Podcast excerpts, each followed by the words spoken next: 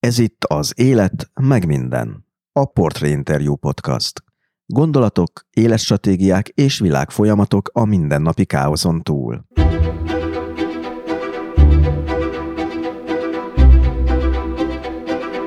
A háború előtt Budapesten valóságos virágkorát élte a biciklis közlekedés és a kerékpárutak építése is.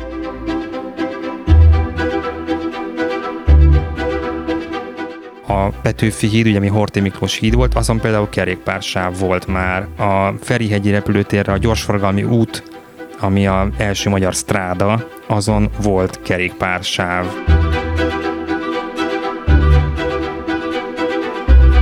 Zubrecki Dávid építészeti mesemondó, és a főváros helytörténetének jó ismerője is. Arról is írt már, hogy az eredeti elképzelések szerint Pestet óriási parkgyűrű vette volna körül. Ennek lett volna része a mai Városliget és Népliget is, csak hogy ez örökké terv maradt. Miközben mind nagyobb teret követelt magának a gépkocsi, a parkokban is.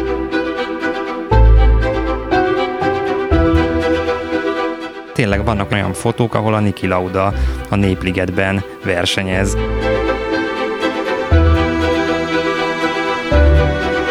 ördögi kör, hiszen az autók miatt is egyre élhetetlenebb lett a belváros, ami miatt egyre többen költöztek az agglomerációba, ami miatt egyre többen ülnek autóba, pedig lenne esély ezen változtatni.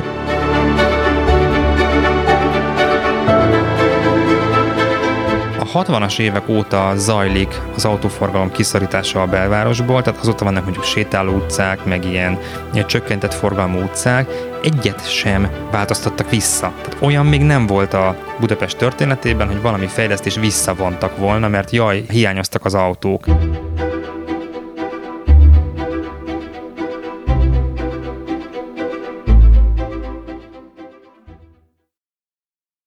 Kedves hallgatók, ez itt az Élet meg minden podcast 39. adása. Én Tóth Szabolcs Töhötön vagyok. Ebben az epizódban Zubrecki Dáviddal beszélgetek Budapestről és közparkjairól, a szétterülő alvóvárosokról, az újrahasznosított épületekről és az országról, amely kívülről ma már olykor egyetlen nagy agglomerációnak tűnik. Ebben a műsorban egyébként nincs állami pénz, nincs egyetlen forintnyi állami hirdetés sem, ám létezéséhez így a szponzorok mellett rád is szükség van. A műsort tehát támogathatod a Patreonon. A támogatás módját megtudhatod a műsor weboldalán, amelynek címe az életmegminden.hu. A weboldalon az epizódokhoz bőséges műsorjegyzeteket is találsz, valamint feliratkozhatsz a podcast hírlevelére is, ez pedig a Stósz, ami szintén teljesen ingyenes. Tehát a műsor weblapjának címe még egyszer az életmegminden.hu. A műsornak van egy stratégiai partnere, a Válasz Online. Az ő honlapjuk címe válaszonline.hu. Olvassátok és hallgassátok őket is, hiszen van egy kitűnő podcastjuk, a Heti Válasz.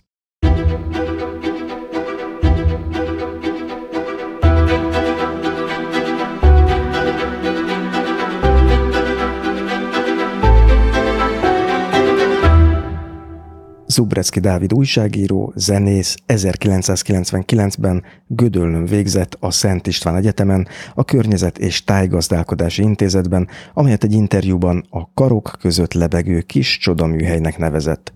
Eredeti szakmájában igazából sosem dolgozott, ám több mint tíz éven át írta az Index egyik legolvasottabb blogját, az Urbanistát, amely egyszerre foglalkozott a város múltjával és jelenével. Azóta is a város történet az élete. Sétáin eredeti szemszögből ismerteti meg Budapesttel, sokszor azokat, akik ott laknak, csak nem figyelnek fel arra, milyen kincsek, történetek között járnak kelnek nap mint nap. Mindemellett nemrégiben jelent meg új könyve, a Templom séták Budapesten, amely a város minden pontján látható épülettípuson keresztül mutatja be a főváros történetét. Ebben az epizódban tehát Zubreszki Dáviddal beszélgetek régi és új építészetről, kiköltözőkről és beköltözőkről, autókról, biciklikről, Isten garázsáról, az életről, meg mindenről. Kedves Dávid, köszöntelek a műsorban, nagyon örülök, hogy elfogadtad a meghívást. Hát én köszönöm a meghívást. És mint minden valamira való élet meg minden beszélgetésnél ez is egy olyannak ígérkezik, ahol nagyon sok felé fogunk elmenni, és a labirintus, amit szoktam ilyenkor használni, mint képet, hogy itt kóvágunk a különböző témák között, ez most szó szerint is érthető lesz, mivel alapvetően a városról fogunk beszélgetni, méghozzá Budapestről, de én nagyon remélem, hogy úgy, és ez nem fenyegetés a részemről, hogy ez érdekes legyen ne csak a budapestieknek, hanem általában véve egy ilyen nagyvárosnak a problémái, lehetőségei is megjelenjenek, amit talán épp úgy izgalmas hallgatni Miskolcon, Pécsen és Münchenben is, vagy Londonban, ha valaki onnan hallgatja a podcastot. De az elején én megkérdezném azt, mert mostanában úgy szoktad magad apostrofálni, hogy építészeti mesemondó. Hogy ez mit jelent? Hát nem biztos, hogy a legjobb megfogalmazás, még dolgozom rajta. Tulajdonképpen én nagyon sokáig ugye bloggernek, építészeti bloggernek mondtam magamat, mert az Urbanista blog határozta meg a munkámat. Aztán az megszűnt, akkor mondtam, hogy építészeti újságíró, de már azt se csinálom, de közben meg rengeteg minden mást is csinálok. Ugye sétákat vezetek, könyvet írok, előadásokat tartok, nagyon sok mindent csinálok építészettel kapcsolatban, és gondoltam, hogy akkor ezt így foglalom össze. Meg, meg benne van az is, hogy azért nem én vagyok a nagy, nagy tudós, meg a, a szakember, én a mesemondó vagyok, aki elmondja, amit a nagy tudósok kikutattak. Itt említetted azt, hogy városi séták, de nem minden hallgató ismeri szerintem azt, hogy mit akar egy ilyen városi séta. Csak hogyha pár mondatban ezt meg tudnád világítani, akkor azok is érteni fogják, hogy miről beszélünk, akik ilyesmint még nem vett részt életében. Hát ez tulajdonképpen a idegenvezetős városnézésnek a, a divatosabb elnevezése, és az a különbség, hogy én nem vagyok idegenvezető. Tulajdonképpen arról van szó, hogy végig sétálunk egy területet, és mesélek azokról a dolgokról, amiket látunk, vagy azokhoz kapcsolódó dolgokról. Tehát olyan, mint egy város történeti előadás, aminek nem egy, egy slideshow pörög a hátterében, hanem maga a város azok a dolgok, amiket te észrevettél, és amire te felfigyeltél. Hát többnyire igen, ugye, amit most működik sétám, az a Mátyás föld. Én Mátyás földön nőttem föl, tehát tényleg benne vannak a, a gyerekkori emlékek, meg hogy mi volt ott ezelőtt 10, 20, 30, 40 évvel. A másik az az őrsvezértéri, ami azért érdekes. Nem tűnik egy romantikus környék. Hát pontosan ezért ugye egy, egy városnéző séta az hol van, ugye nem tudom én a várban vagy a belvárosban, ezt még az Imagine Budapestet csináltunk, és az volt a címe, amit ők adtak neki egyébként az én szövegemből kiemelve, hogy nincs itt semmi látnivaló. Mert hogy valóban, tehát ránézel, akkor egy lakótelepet látsz, meg egy nagyon forgalmas csomópontot, de két és fél óra a séta a végén mindenki azt mondta, hogy ú, de jó volt, mert, mert tényleg közben meg annyi apróság és izgalmas részlet van, hogy Szerintem izgalmas. Diákkoromban az egyik tanáromnak, én soha nem vettem sajnos részt ilyesmén, voltak ilyen kattanásai, most ez eszembe jutott, hogy éjszakai túrákat vezetett városon belül, és ilyen címei voltak, hogy Rákos rendező pályaudvar éjszaka. Egég extrémnek tűnik, de lehet, hogy ezek a városnéző extrém. Túl, túlélőnek tűnik, nem? igen, igen, igen, ne jöjjön éppen a vonat.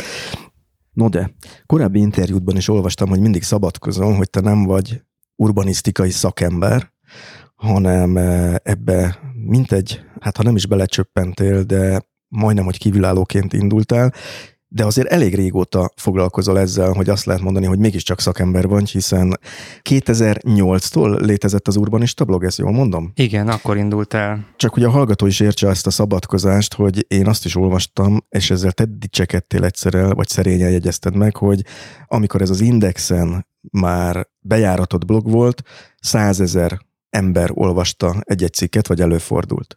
Igen, voltak ilyen cikkek valóban, vagy akár több is. Nem hiányzik ez a százezer olvasó, amikor 20-30 embernek tartasz sétát Budapesten? Nem, nem, egészen más műfaj. Tehát továbbra is vannak cikkek, és azokat bízom benne, hogy sokan elolvassák, de egészen más a, az előadás, meg az élő, az élő dolog, és az nem is működik sok emberrel. Tehát én azt szeretem, bármit, akár zenéről, akár, akár beszédről van szó, hogyha ha egy ilyen befogadható mennyiségű ember e, hallgatja, amit mondok, vagy énekelek, és akkor lehet ilyen figyelni a reakciókat. Most jelent meg nemrégiben a könyved, ez a templom séták Budapesten. Ebben a könyvben, ha jól sejtem, akkor már ezeknek a 20-30 embernek előadott budapesti mesélős séták köszönnek vissza? Hát azért olyan sok sétám nem volt, és ezek közül is csak egy-egy templomot érintettünk. inkább azt mondanám, hogy ez a tizenvalahány évnyi blogolás, újságírás, kutakodás, meg utánaolvasásnak az eredménye. Tehát nagyon sok olyan sztori, meg, meg jó épület bukkant fel ennyi idő alatt, amit most össze lehetett foglalni és fölfűzni egy, egy hosszú sztorira. Hát ez egy elég hosszú sztori lett, nem is tudom hány oldal a könyv, és hány templom van benne, ezt te tudnád megmondani? Hát majdnem 250 templom van benne, és azt hiszem 400 oldal lett a végeredmény, és ezek ilyen rövid szócikkek tulajdonképpen, de ezekből a rövid szócikkekből összeáll egy nagy regény, vagy nem tudom micsoda. Mondjuk úgy, hogy elmesélhető a város története ezen keresztül? Abszolút. Tehát nekem azért is tetszett ez a, a téma, amikor rákattam, hogy templomok, mert a templom az, ami, ami tényleg átfogja az egész város, tehát fizikailag is, az egyik végétől a másikig, meg korban. Ugye Budapestnek itt majd, majdnem 2000 éves története van, és templom romok tulajdonképpen az ókor óta itt vannak. Oda lehet sétálni, és van köztük keresztény, meg, meg mitrász kultusz, ugye Akvinkumban, és egészen a, a közelmúlt, tehát a könyv megjelenésének évében is még épültek, vagy fejeztek be templomot. Te vallásos ember vagy egyébként? Hát vallásosként nőttem fel, tehát nagyon komolyan annak neveltek bennünket, római katolikusnak.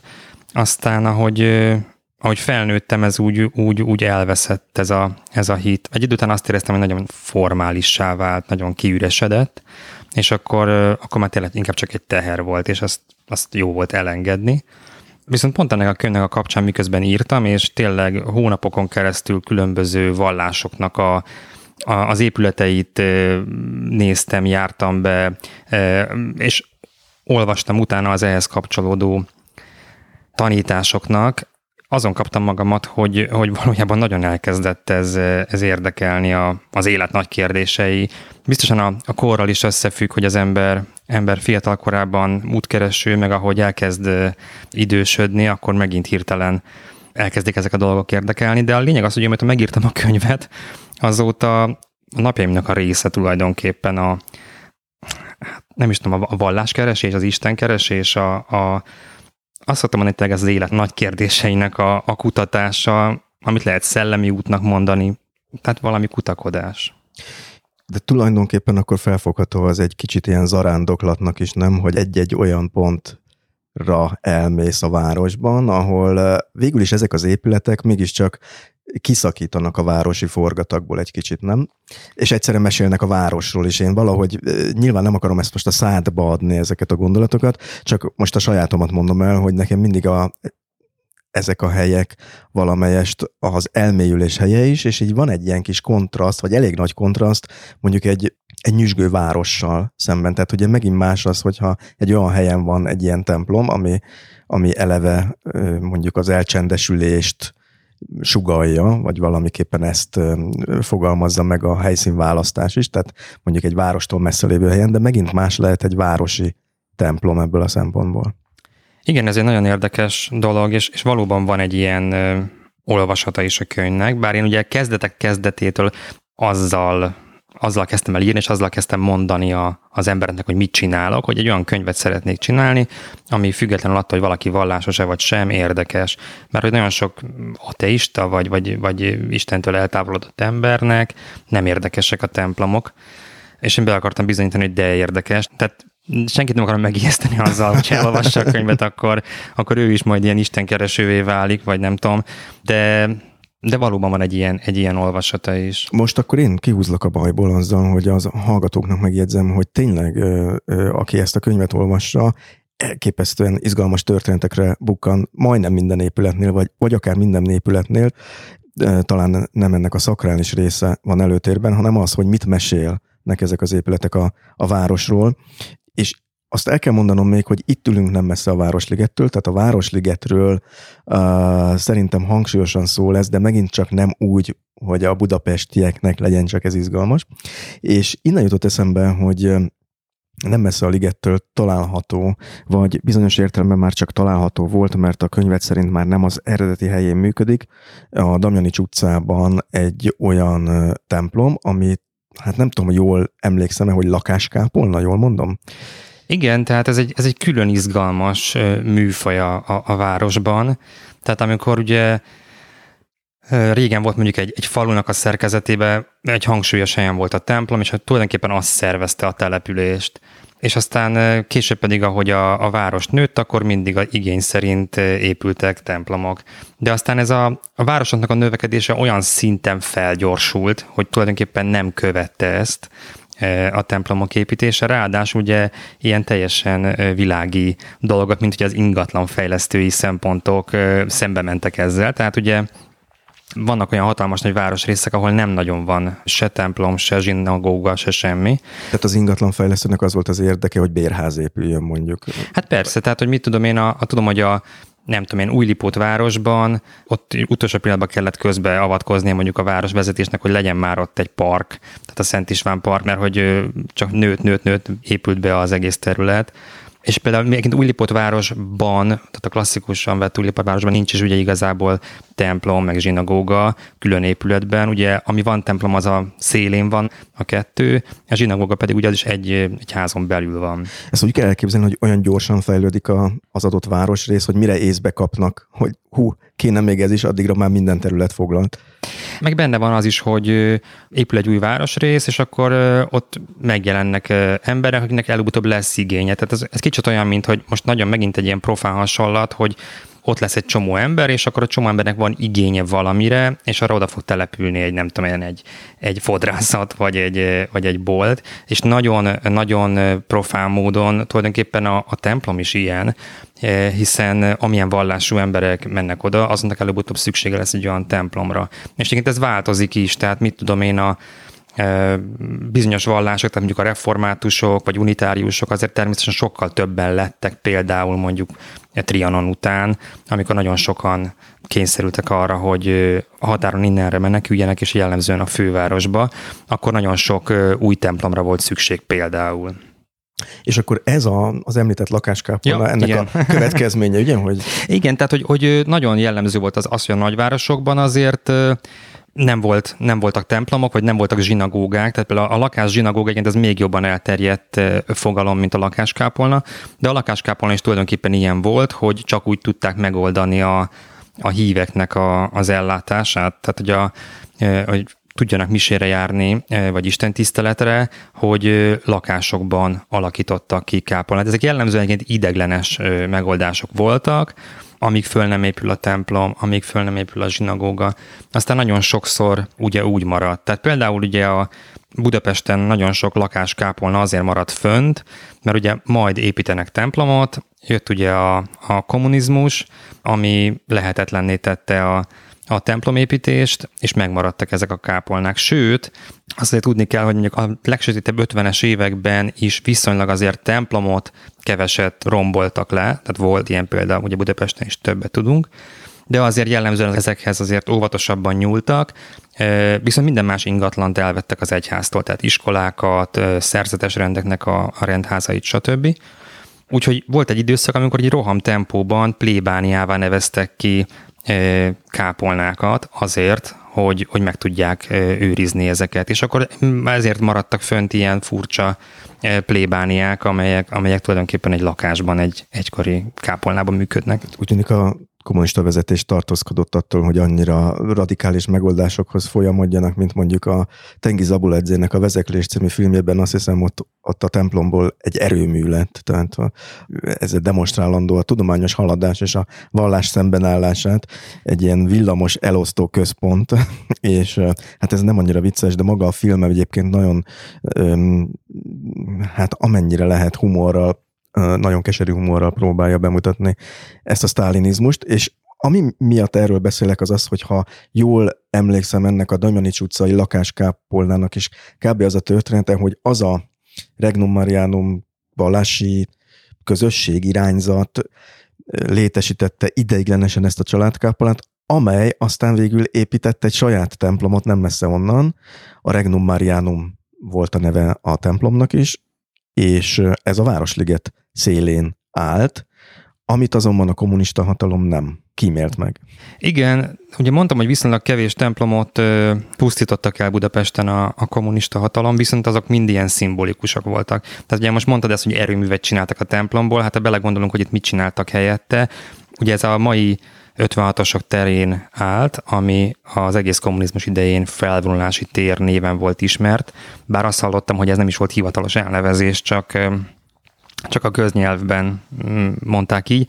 És ugye, ha belegondolunk, hogy ennek a, ennek a vallásnak idézélbe téve, tehát a, a, az ilyen kommunista diktatúráknak, az, legalább a, a felvonulási tér, a tribünnel, az majdnem egy olyan szakrális tere, mint a, mint a valódi vallásoknak mondjuk a templom vagy a zsinagóga. Szóval, hogy ez egy, ebben volt egy ilyen szimbolikus dolog is.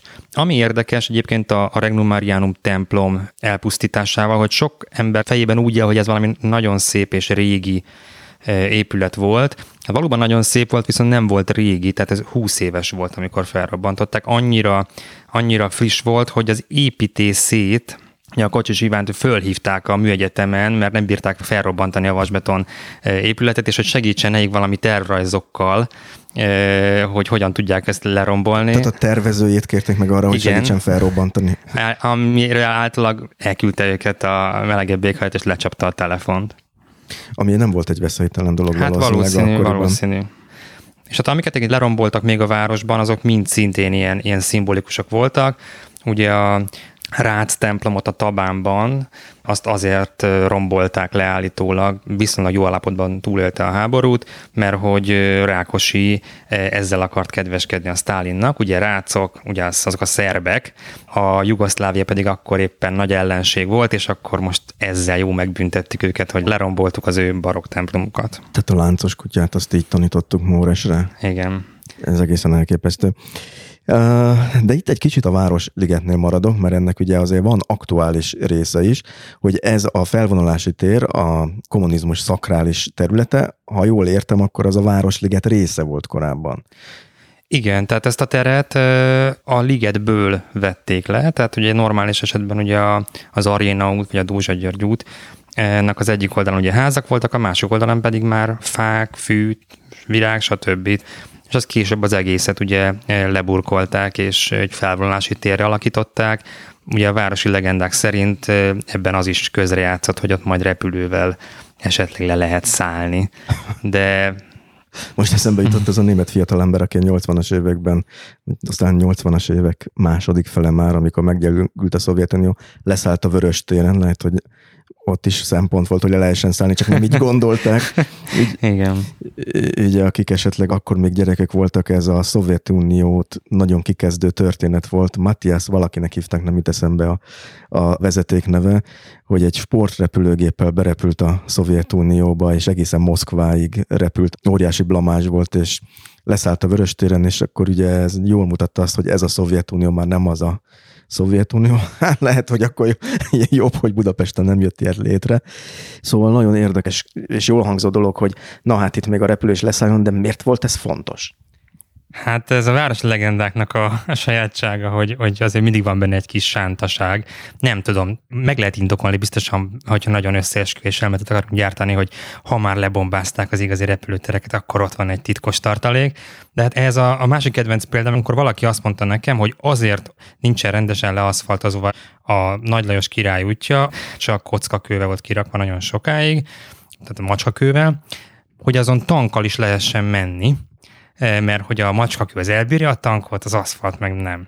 Na most kezdjük ott, hogy valószínűleg tankkal bármi lehet menni, másrészt meg miért fontos, hogy a Nagy Lajos királyúton lehessen tankkal menni, de ezek ilyen hasonló furcsaságok. Igen, tehát lehet, hogy a budapesti népnek alapélménye volt, hogy a Nagy Lajos király útján, vagy akármilyen befelé tartó úton tankok jönnek, tehát ezt többször átélték a 20. században, és akkor ebből keletkezett valami, de a másik ilyen városi legenda volt, amivel találkoztam, és ezzel egy kicsit visszakötök a Dózsa György úthoz, vagy a felvonási térhez, de ugye arról még nem beszéltünk, arról már volt szó, hogy a, ez a vonulgatás, ez tulajdonképpen egy ilyen modernkori ceremónia volt, hogy ott volt az idol, ami előtt vonulni kellett, ugye a Stalin szobor. A Stalin szobor alatt volt eredetileg, vagy a talapzatán a a tribűn, ahol az elvtársak ültek, és hát hallottam egy ilyet, aztán később ezt megcáfolták, hogy alagút vezetett a Stalin szobortól nem tudom hova. Tehát, hogy ez is egy ilyen fontos népmese jelen volt, hogy, hogy alagút van itt, ott, ott.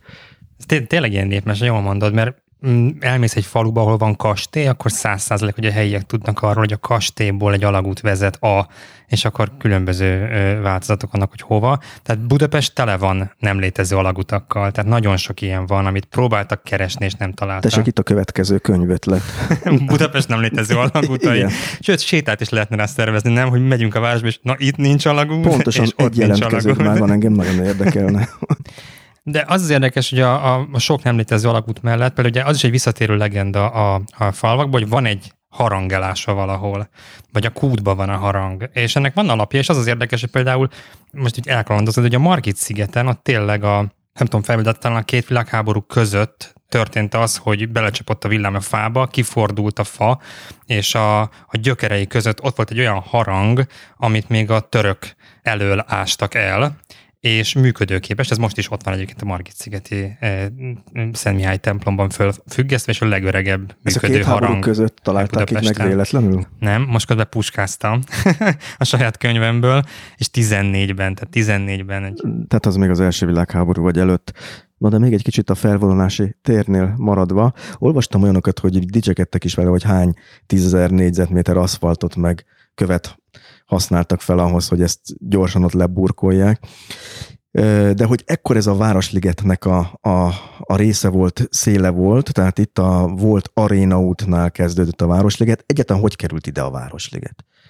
Ahova, ahol most van. Hú, hát a, a, a Városligetnek a helyén nem volt liget, tehát nem volt erdő, tehát nem, nem úgy alakult ki, mint mondjuk egy budai parkerdő, hanem ez egy mezőgazdasági terület volt, amin egyébként keresztül ment egy fasorral övezett út, és itt kitalálták, hogy fognak csinálni egy parkot, még egy tájképi parkot. Ugye ez egy az angol kerteknek a, a világát jelenti, amik azért nagyszerű dolgok, mert úgy néznek ki, mintha teljesen természetesek lennének. Ugye óriási mezők vannak benne, erdőfoltok, de az egész olyan, mint egy festmény, tehát hogy semmi nincsen ott véletlenül, ahol van, viszont az embernek az az érzése, hogy teljesen természetes. Na és egy, egy, egy ilyen hatalmas nagy parkot hoztak létre, amiben egyébként nem is voltak szinte épületek, elenyésző a szélén, hiszen az egész arról szólt a látványról, hogyha valaki körbe kocsizza ezt, vagy körbe sétálja, akkor szép látványt lásson. Így került ez a, a város szélére, és ugye nagyon sokáig nem is az Andrási út volt a fő tengely, ami, ami oda bement, hanem a Városligeti fasor. Tehát ez, ez, ez volt a fő megközelítési mód azon kikocsizva lehetett oda, oda jutni. Igen, tehát nem véletlen, ugye itt, itt kezdtek el először, ugye, amit a Városligeti fasor mellett kezdtek el először ugye szép villák épülni, mm, stb. stb. Aztán az évek alatt, vagy év századok alatt körbenőtte a város gyakorlatilag. Tehát ez tényleg a városnak a, a legszéle volt, amik itt épültek, villák, azok zöldmezős beruházásban épültek a, a liget mellé köré. Ugye beszéltünk itt templomokról, hogy itt van a Hermina kápolna, ami gyakorlatilag zuglónak az első épülete szinte, és azt tényleg azt úgy építették meg, hogy az is egy ilyen festői elem legyen a parkban, mint egy ilyen szép romantikus kis épület, tehát a, a, a semmibe. És aztán, aztán fokozatosan változott a funkciója, ugye megjelent a vendéglátás, egy kis ez, egy kis az, és gyakorlatilag amik, amik aztán először az ilyen nagy beépítéseket okozták, azok a, azok a vásárok voltak, tehát a, a nagy kiállítások és tulajdonképpen ezekre épültek fel azok az épületek, amelyeket mindenki ismer és mindenki szeret, tehát a, a, a Szépművészeti Múzeumtól elkezdve a Vajdahunyad váráig, és így tovább, és aztán fokozatosan jöttek a következők. Tehát voltak olyan időszakok, amikor a mainál sokkal rosszabb volt a helyzet. Ó, oh, a beépítést tekintve. A beépítést mhm. tekintve, tehát volt, amikor tényleg a nagy része be volt építve, ami persze nem mentség arra, hogy, hogy most hogy, hogy most igen, most építsük be, tehát hogy ezt nem azért mondom, félre ne értsen senki.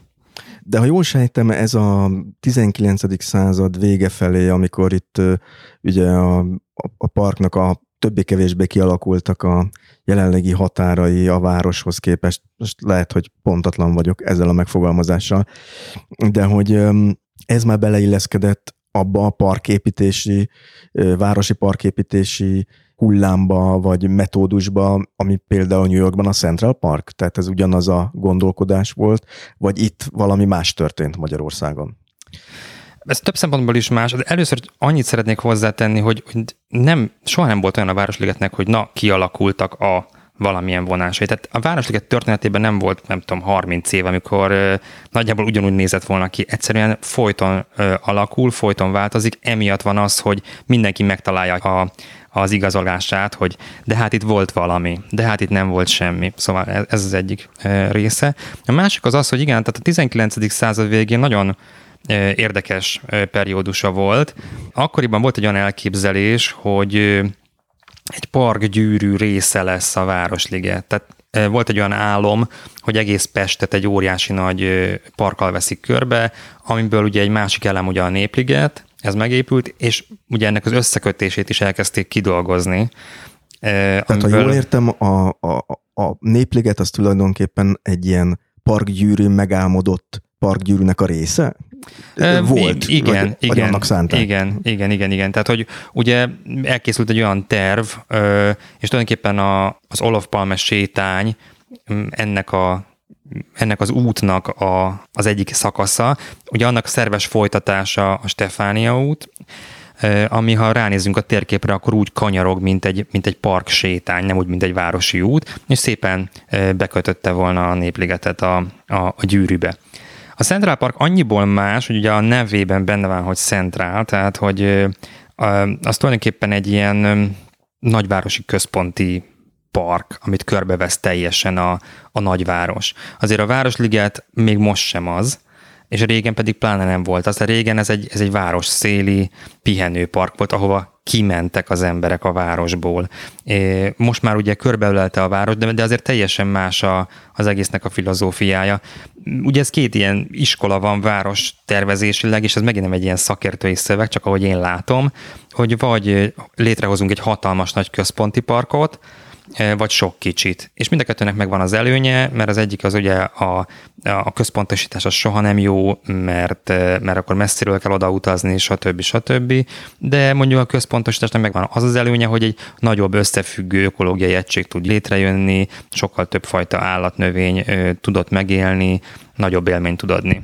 Hát jól értem, akkor itt egy nagy parkot akartak ezek szerint létrehozni, vagy szerettek volna ezzel a gyűrűvel, ezzel a parkgyűrűvel, ami hát egy óriási terület, hogyha itt képzeletben összekötöm a népligetet meg a városligetet, és elképzelem, hogy ez közte is park lett volna, miért nem valósult ez meg? Tehát lett belőle sok kicsi, magyarul. Ugye, ha mondjuk most dobnám föl, most se lehetne megvalósítani, és nagyjából ugyanazok az okok, tehát nem nagyon változnak ezek, hogy nagyon sokféle tulajdonviszony volt, nagyon sokféle fejlesztői érdek, egyszerűen nem tudták keresztül verni ezt, ezt az elképzelést. Kicsit későn kapcsoltak, hát valóban akkor kezdik el ezt kijelölni és létrehozni, mint amikor a magát a ligeteket megalkották a város szélén, akkor még meg lehetett volna csinálni. A háború után viszont, amikor tényleg az volt, hogy egy kis túlzással tényleg a nulláról lehetett volna fejleszteni a várost, mert porig rombolták, akkor megint előjött ez az elképzelés papíron, hogy na most akkor új várost építünk, és, és minden máshogy lesz, ahol újra előjött ez az ötlet, de hát ez nagyon gyorsan el is tűnt. Ugye azért is érdekes, amit mondasz, hogy a háború után előjött ez az ötlet, mert úgy képzelném én, hogy a kapitalista gazdasági berendezkedésnél probléma ez leginkább, hogy, hogy a, gondolom én, mint a templomokról ugye beszéltünk, hogy a befektetői érdek ugye az, hogy minél inkább olyan épületek kerüljenek az adott területre, ami gazdaságilag megtérül, vagy nyereséget hoz. És ilyen szempontból gondolom én, a park, a közpark is egy eléggé konfliktusos dolog lehet a városvezetés és a befektetők között, mert a, egy parkban ugye nem lehet lakásokat kiadni, vagy gyárat csinálni, vagy, vagy üzleteket bérbeadni. Hogy ez a konfliktus, ez, ez akkor ezek szerint áthúzódik egészen máig, de a szocializmusban, hát nem tudom, ott lehet, hogy nem, nem volt ez ennyire éles szembenállás. Az egészen máshogy álltak a parkhoz a szocializmusban. Egyfelől épültek ugye ilyen, népkertek, meg tényleg történtek pozitív dolgok is. Ma már mondjuk el sem tudjuk képzelni, hogy autóforgalom van mondjuk a Margit szigeten, vagy a Városligetben, de hogy ezeket azért kiszorították ezekben az időkben de egyrészt azért mégis ez egy ilyen nagypolgári és főúri dolog volt a park egy ilyen fényűző dolog, ami racionálisan, e, számszerűsíthetően, materiális, materiális, mat, na, kisebb bírom mondani, szóval, hogy ilyen nagyon földhöz ragadt módon e, vizsgálva nem igazán indokolható. Tehát ilyen szempontból nem igazán fért össze a szocializmussal. A másik pedig az, hogy amit megint csak elfelejtettek ez alatt a, a évtizedek alatt, hogy ez ugyanolyan szakembereket igényel egy jó partnak a fenntartása, kialakítása, kiépítése, mint egy házépítés.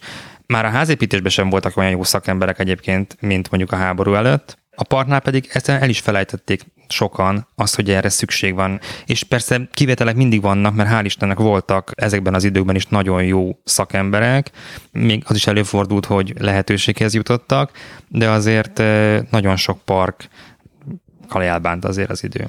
Tehát ez a parkba ki megyünk piknikelni, vagy kilovagolunk, gondolom ezek mind ilyen gyanús foglalatosságoknak Igen, tűntek. igen, igen. Tehát ez a klasszikus tájképi park. De azért az nem szabad elfelejteni, hogy nagyon sok olyan zöld felület született a háború után, ami nem volt meg előtte. Tehát mit tudom én, most csak mondok egy példát, mondjuk a Lánchídnak a budai hídfőjénél, ott ugye nem körforgalom volt, és ilyen parkos részek, hanem egy szűk kereszteződés, és totál be volt építve eh, házakkal az egész. És ma már ez nagyon furcsának éreznénk, hogyha ott park lenne. Vagy ha belegondolunk, ugye a Tabán eh, lerombolása után azért bontották le a, a két világháború között a Tabánt, hogy egy modern, korszerű lakótelepet építsenek. És aztán jött a világháború, ez ugye elmosta ezt a fejlesztést, és elvileg beépíthették volna, de úgy döntöttek, hogy nem építik be, hanem azt meghagyják egy közparknak. Tehát azért nem lehet azt mondani, hogy hogy a szocializmus az feltétlenül rosszat tett, vagy, vagy ezek az évtizedek feltétlenül rosszat tettek a parkoknak, hiszen nagyon sok területen pedig nőtt a zöld felület.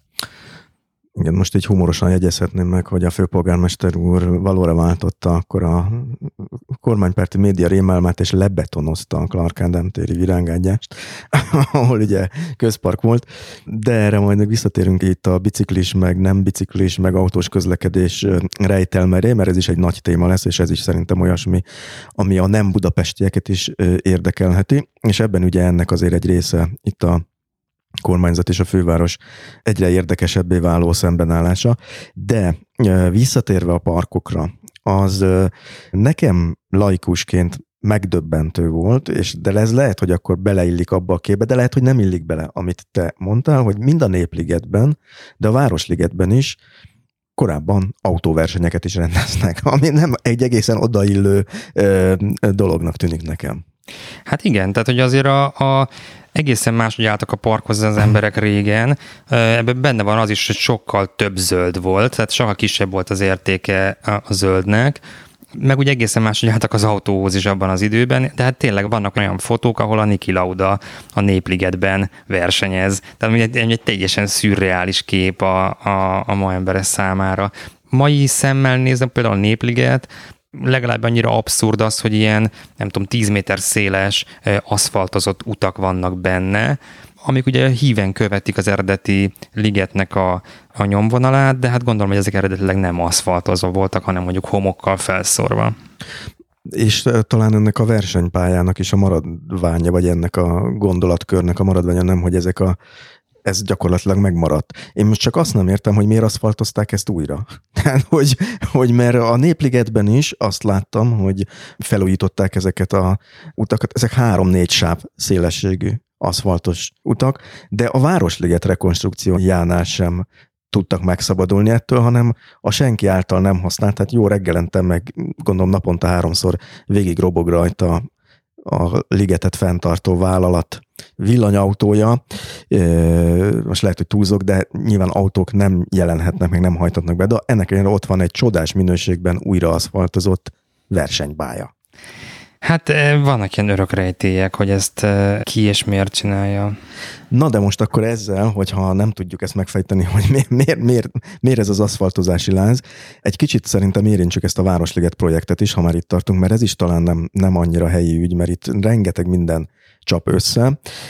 De ugye én, mint laikus és itt a környéken élő, öm, hát nehezen tudom hova tenni azt a filozófiát, hogy ha már van egy városi parkunk, akkor ezt miért kell beépítenünk? És erre te itt már pedzegettél valamit, hogy azért ez máskor is érvényesült ez a hozzáállás, csak én így azt um, hát sérelmezem. Lehet, hogy ez nem a legjobb kifejezés, de hogy úgy képzeltem volna, hogy egy park rekonstrukció az arról szól, hogy akkor próbáljuk meg növelni a zöld felületeket, és lehetőség szerint ne építsünk benne, hanem, hanem inkább adjunk vissza a természetnek valamit ebből a parkból. Hát ez teljesen így van. Tehát az, hogy amit az előbb mondtam, hogy voltak korszakok, amikor jobban be volt építve, azt is hozzátettem, hogy ez semmiképpen nem mentség arra, hogy most, most építsenek. Tehát Ugye a 21. században, amikor tényleg igazi kincsé vált a, a városi zöld felület, ezt, ezt nem szabad ilyet csinálni. Tehát az, hogy a rekonstrukció tulajdonképpen egy óriási nagy ingatlan fejlesztése jár együtt, az egy óriási nagy hiba. Tehát az, hogy a mondjuk valamilyen építészeti elemek kellenek egy, egy parkba manapság, az, az sajnos elkerülhetetlen. Tehát egyszerűen meg kell oldani, nem tudom én, a mosdót például, ami mondjuk régen nem volt feltétlenül előírás, tehát hogy nem a 19. század még voltak például olyan érvek a városi fasorok mellett, hogy, hogy ne a házakat vizeljék le az, a járókelők, hanem a fákat. Szóval, hogy, hogy igen, tehát valami kell, de az, hogy hogy ilyen koncentráltan létrehozni egy amúgy is erősen használt területre még közönség vonzó létesítményeket, az azzal jár, hogy menthetetlenül túl használt lesz ez a terület. Ez nem egy jó irány. Azt talán tudom írni, hogy rendbe kellett tenni a parkot, tehát hogy ez az elképesztő állapotban volt. Ez.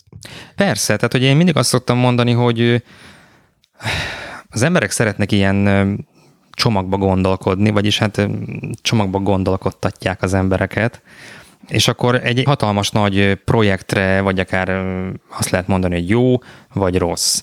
És akkor minden elemét lehet utálni, vagy szeretni. De egy ilyen összetett kérdés, mint amilyen mondjuk a liget, vagy a, nem tudom én, a vár, egyszerűen kizár dolognak tartom, hogy egy ember, akinek vannak önálló gondolatai, az minden egyes elemét utálja, vagy minden egyes elemét szeresse.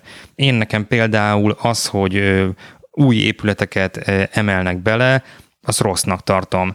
Ettől függetlenül, ha megkérdeznek, hogy például hogy néz ki, nem tudom én, a zeneháza, mint épület, akkor azt mondom, hogy az egy jó épület, függetlenül attól, hogy oda kellett volna építeni, vagy sem. És ugyanígy, hogy nem tudom én a park fejlesztésben is az, hogy egyébként az újraaszfaltozásoktól függetlenül csökken mondjuk a burkolt felület, az egy tök jó dolog. Az, hogy olyan fákat vágnak ki, amelyek mondjuk az, hogy gyomfák, az is érthető. Ugyanakkor az, hogy értékes, öreg platánokhoz kell e, nyúlni, ilyen e, teljesen értelmetlen áthelyezésekkel, az, az megint egy megbocsátatatlan dolog. Az általunk már említett felvonulási téren a rendszerváltást követően érezhető volt egy kis tanácstalanság, hogy mi legyen, és az akkori korszellemnek megfelelően parkoló lett belőle, itt a város közepén, és hát nyilván az is nagyon jó, hogy ez megszűnt, és valami zöld felületet legalább egy sétány erejéig visszakapott ott a, a liget, hanem is a tökéletes megoldással. Tehát ez csak arra mondom, hogy igen, hogy én nálam is vannak ambivalens dolgok ezzel, vannak nagyon jó dolgok ebben a liget felújításban, de hát én a mai napig nem értem azt, hogy miért kell ide egy múzeumi negyedet felhúzni, ami tovább növeli a ennek az egyébként is túlterhelt parknak, a városi parknak a, a látogatottságát, az ezen lévő nyomást. Hát igen, és ráadásul ez egy duplán káros dolog. Egyrészt ugye itt, ezen a helyen kárt okoz azzal, hogy idehozza a tömeget, és ugyanakkor meg egy óriási elszalasztott lehetőség, hogy esetleg felhúzzunk olyan területeket Budapesten, eh, amelyek attól szenvednek, hogy nincsenek kitalálva, nincsenek fejlesztve, eh, nincsenek látogatók. Tehát az, hogy például mondjuk hála Istennek a, a közlekedési múzeumnál elismerték azt, hogy alkalmatlan ez, a, ez az épület, ez a fantomház eh, arra, hogy befogadja a gyűjteményt, és helyette ugye az északi járműjavító egyik csarnokát jelölték ki neki, egy olyan területen, a Népliget mellett, ahol viszont nagyon nagy szükség lenne arra, hogy, hogy kitalálják azt a területet, és valamennyire élettel töltsék meg. És hát a többi fejlesztés is tulajdonképpen sokkal jobb helyet találhatna a városban máshol. Most tehát úgy, úgy tűnik, hogy ugye három épületet nem építenek meg a Városligetben, de én most olvastam Bán László interjút, aki úgy tűnik nagyon-nagyon beleszeretett ebbe a tervbe, mániákusan próbálja ezt tolni, hogy de igenis majd ezeknek is el kell készülnie. Um, pedig ez egy jó kompromisszumnak tűnik számomra, hogy legalább a, azt a hármat kigolyózták, vagy a főváros tiltakozása miatt kevesebb esélye van, hogy ez elkészül, aminek végképp nem lehetett értelmét látni. A te általad is említett egyébként Magyar Innovációháza, ugye, ami a közlekedési múzeum helyére épült, épülne, most ne, nem igazadom ki rajta már, hogy ki mit csinál, és nem csinál, követhetetlen. Hát amit említesz, az a, az a közlekedési múzeum épülete, amit ugye e, felhúztak e, egy ideglenes kiállító csarnoknak, de megszerette a nép, és akkor megtartották állandóra. E, ez egy hatalmas, kupolás, magastetős, nagyon látványos, ilyen kastélyszerű ház volt, és a maga korában megfelelő kiállítási tér. Ez rendkívül megsérült a világháborúban, és azt, amit mi gyerekként, vagy akár tíz évvel ezelőtt is közlekedési múzeumként ismertünk, épület, az ennek a maradványa volt. A Liget projektbe kitalálták, hogy ezt visszaállítják az eredeti szépségében. Igen, ám, de aztán rájöttek, hogy ez így alkalmatlan lesz erre, úgyhogy elbontják, és fölépítik újra. E, pontosan úgy. De aztán arra is rájöttek, hogy ez mégsem lesz úgy pontot, hogy akkor fölépítik pontosan ugyanúgy, de egy picit arrébb. De úgy, hogy a, a kiáltó terek többsége a föld alá kerülne. Tehát teljesen ö, fölösleges fejlesztésről van szó. Ráadásul, és ez legalább annyira, ha nem jobban fáj nekem, egy hatalmas mélygarázs is tartozna hozzá, tehát parkba mélygarást építeni a 20-as években ez teljesen nonsens erre nincs indok. Na, és akkor a végén rájöttek, hogy nem csak, hogy abszurd az egész, de még ráadásul be sem fér a kiállítás, tehát nem, nem tud kiáltott térként működni, és akkor kerestek neki tulajdonképpen egy új helyet. Amit megemlítettél a, a ligetben, valóban azzal egyébként én is kibékültem volna, hogy azok a projektek, amelyek már majdnem készen vannak, tehát ugye a Zeneháza és a Néprajzi Múzeum, azok fejeződjenek be. Végül is azok a legkevésbé fájó pontok a, a liget területén. Talán, ugye az egyik az a, az a már sokszor emlegetett felvonulási térre épülne, e, Viszont a többi fejlesztést, és ezek közül ugye a kettő nagy, ez a innovációháza, illetve a, a Nemzeti Galéria a, a Pecsa helyén, azok nem épülnének föl, főleg úgy, hogy már le lett bontva a, a maradékuk, tehát egyszerűen csak be kéne őket füvesíteni, és kész és erre egyébként ígéretet is tettek egészen magas szintről ugye a, a, a választások után, majd ezt az ígéretet valahogy elfelejtették, és most egy ilyen háborús állapot van, hogy nem engedik oda a, az embereket, hogy visszavegyék a parkot, és parkként használják. Igen, ez továbbra is körül van kerítve, mutatva azt, hogy Bán László eltökélt abban, hogy előbb-utóbb ott lesz épület, a, például a Petőfi csarnok helyén, ami egy rövid történeti kitérő, ugye az valóban korábban vásártérként használták, ugye ott a nem, Budapesti Nemzetközi vásár volt? Ú, ennek, ennek, ennek még, még régebbi története van, ez egy iparcsarnok nevű épület volt, egy ilyen szép üvegacél szerkezet, és aztán később valóban ebbe költözött be a, a Budapesti Nemzetközi Vásár, mert hogy a BMW is ugye a Városligetben volt, mint annyi más dolog. Az autóversennyel együtt. Az autóversennyel együtt, és hát végül is a háborúban ez megsérült, akkor átalakították valami mm, egyszerűbb kiállítócsarnokká, majd amikor kivonult a BMW és elköltözött kőbányára, akkor raktárként használták, ami egy őrült luxus volt, tehát egy raktára a park közepén, és aztán egy, először egy táncházas dolgot akartak belőle építeni a 80-as években, és meg is voltak rá a tervek, de kiderült, hogy nincs rá pénz, csak úgy lehet megépíteni, hogy befogadják a fél közlekedési múzeumot, és akkor egy kicsit ilyen furcsa átépítés született, bár maga nemében egyébként működött a, a, a liget közepén, és hát ott volt egészen a közelmúltig, amikor is ugye lebontották, hogy majd a, az új nemzeti galéria magasodik majd a helyén. Igen, de szerencsére egyelőre nem magasodik. Viszont így eszembe jutott erről, hogy az egész Városliget története, mint hogyha áthúzódna valami fajta hát nem tudom mi a jó szó rá, tanácstalanságot akartam mondani, de nem biztos, hogy ez a megfelelő kifejezés, és nem csak a park, hanem a, a park körüli városrészekre is talán ez igaz, mert talán ebben hangosan gondolkodva közrejátszhat az is, hogy a parkkal határos, ugye Erzsébet város egy olyan ház tömeget jelent, ami úgy sejtem, de javíts ki a tévedek, hogy Nyugat-Európában nem annyira megszokott tulajdoni viszonyokat tükröz. Tehát itt, itt a pesti bérházakra gondolok, ha jól olvastam a Budapest településfejlesztési stratégiában, nem tudom, jól mondom-e, a dokumentumnak a nevét, több mint 90% a magántulajdonban van. Ez mintha problémákat jelentene itt, hogy érdekes módon, hogy egyszerűen nem tudott megjelenni az a tőke ebben a városrészben, ami nagyobb horderejű változásokat tudott volna indukálni. Hát igen, tehát azt mondjuk végigmész egy, egy belvárosi utcán, és a belváros alatt a tágabb belvárost értem, és megnézed a homlokzatokat, akkor valóban, tehát kopottak, hiányoznak róluk díszek, elhanyagolt házak vannak nagyon sokan. Itt nem is a magántulajdonnal van baj, hanem a, a magántulajdon szétaprózódottságával. A világháború előtt az volt a jellemző pesti modell, hogy van egy háznak egy tulajdonosa, és a lakók pedig bérlik. Ugye nem véletlenül mondjuk azt, hogy bérház, meg bérpalota mind a mai napig. Egyébként jellemző volt az, hogy itt nem egy ilyen hatalmas nagy ingatlan mogulok voltak, akik félváros leuralták, hanem olyan vállalkozók, akik abban fektették a pénzüket, hogy építenek egy házat, és abba ők maguk is beleköltöznek. Jellemzően egyébként az első emeleti utcára néző lakás volt az övéké, ugye az a legkényelmesebb, legszebb. Ha felnézzünk, akkor mindig ott van erkély. Az volt a kiemelt lakás. Az, az már nem dohosodott, de nem is ázott be fölülről. Hát igen, meg ugye nem kellett sokat lépcsőzni, ugye azért jó sokáig ugye lift sem volt általános, és ugye a földszinten azért nem lakott senki sem régen, tehát azért főleg boltok voltak, utcára néző boltok, meg, meg hát ezek olcsóbb lakások voltak.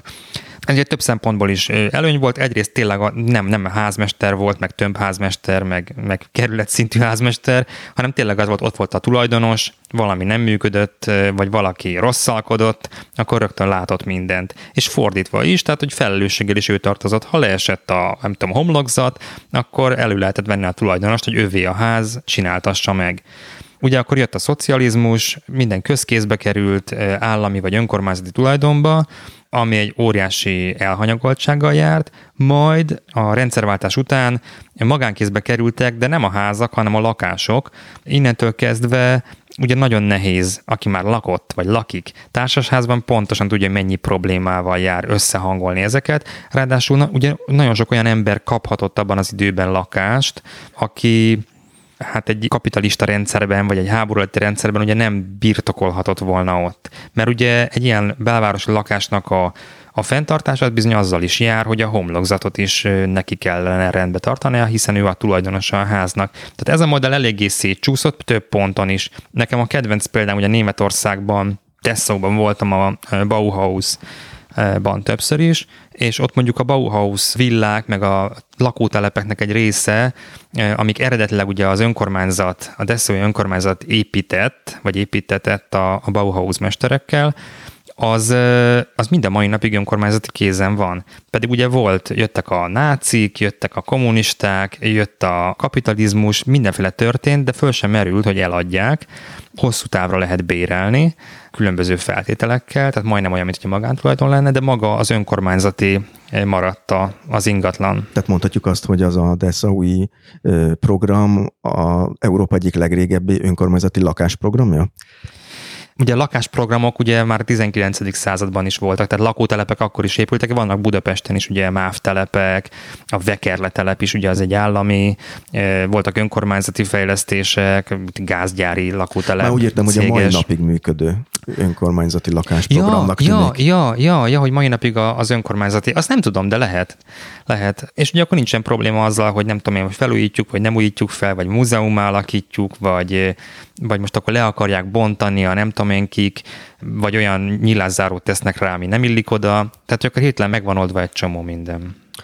Ha jól érzékelem, akkor ez itt most Budapesten egy elég súlyos gond, hogy nem tőkeerősek a volt bérházakban lakó lakóközösségek, vagy kevésbé, mint amennyire kellene.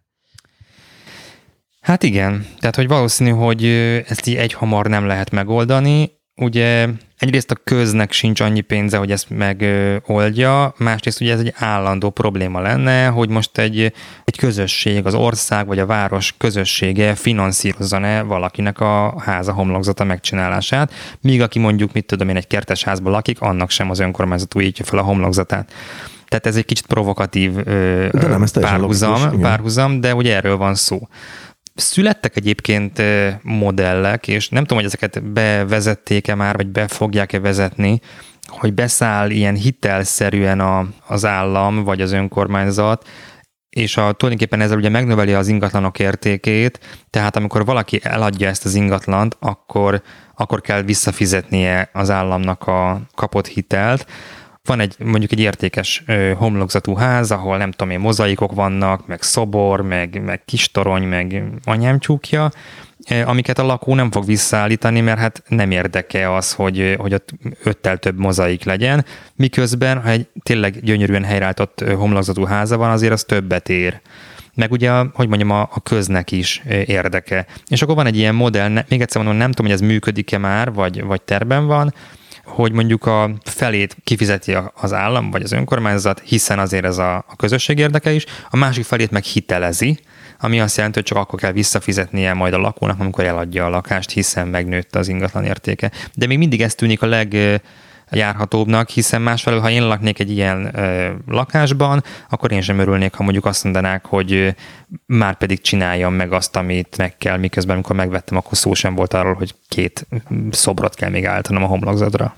Gyakran elhangzik Magyarországgal, főleg Budapesttel kapcsolatban, hogy nincs bérlakás állomány, és hogy teljesen abszurd az, hogy az embereknek a jó része tulajdonos, szemben Nyugat-Európával, ahol inkább a bérlés az, ami elterjedtebb, és hogy itt egy olyan ingatlan vagyonon ücsörögnek az emberek, amely mint tőke egyébként a gazdaságból is nagyon, nagyon hiányzik, tehát ez egy ilyen benragadt tőkének is tekinthető bizonyos szempontból. Ugyanakkor mm, hát azt kell látnunk, különösen a 2010-es évek után olyan ütemben drágulnak a budapesti ingatlanok, hogy hogy, és ennek következtében a bérleti díjak is, meg még sok minden más következtében, hogy nagyon nehezen lehet elképzelni, hogy itt emberek a életvitelszerűen nagy tömegekben képesek lennének lakást bérelni. Egy padhelyzet van. Másfelől megemlítetném azt, hogy Nyugat-Európában sem rózsás a helyzet ebből a szempontból, ahol gyakorlatilag egy állandó lakásbérlet kényszer jelenthet egy életfogytig tartó adós rabszolgaságot is, mondjuk egy lakásvásárlás is hitellel, tehát ez mondjuk messzire vezet. De a lényeg az, hogy nem nagyon látok ebből kiutat ilyen, ilyen tekintetben, hogy egy, hogy egy elképesztő görcsöt jelent ez a folyamatos és rendkívül intenzív ingatlanpiaci drágulás, hogy ki hogy oldja meg majd a lakhatást. Húha! De hosszú, hosszú és bonyolult okfejtés volt és tulajdonképpen csak egyet tudok érteni vele, tehát nem, nem tudok én se ehhez hozzátenni. Tehát, hogy ez, ez nem, nem tudom, mi a, mi a jó megoldás. Én a, én a hardware-rel szeretek foglalkozni, hogy, hogy van-e ott szobor, vagy milyen alakú a kapu. Nem tudom megmondani, hogy, hogy itt mi a, mi a jó megoldás. Ezt csak azért kérdeztem, mert az urbanista blog bevallottan egy része, amíg, amíg volt, 2019-ben szűnt ez meg, ha jól emlék? Azt hiszem, igen. Elérhető még, mint uh-huh. az Indexen, mint blog, de már nem, nem te írod, vagy már nem írja senki, és a vállaltan ingatlanos beütése is volt ennek a blognak, és azért reménykedtem benne, hogy valami okosat tudsz erre majd mondani, hogy a ingatlanos szemmel ez hogy néz ki. Igen, volt egy ilyen vonal a, a blognak valóban, de most egy ilyen óriási nagy átfogó problémára én nem tudok megoldást mondani. Tehát még csak elképzelésem sincsen. Ez annyira, annyira összetett, és tényleg a, a szociális kérdésektől a gazdaságpolitikai dolgokig, hogy ezt, ezt egyszer meghaladja a képességeimet. Annak ellenére, hogy nagyon sok érdekes ingatlanról írtál meg. Talán volt ott egy ilyen ingatlan hirdetés figyelő rész is, ugye? Igen, a... igen, igen, igen, igen, igen. Ez egy nagyon szórakoztató dolog volt, hogy milyen, milyen furcsa ingatlan hirdetések születnek. Hát ez főleg persze akkor volt viccesebb, vagy, vagy, vagy érdekesebb, amikor ennek a hős korszaka volt, és, és tényleg egyrészt más nem foglalkozott ezekkel, meg ilyen új dolog volt, hogy ez micsoda világ, az ingatlan hirdetések világa. Aztán egy picit úgy ez, ez olyan kikopott.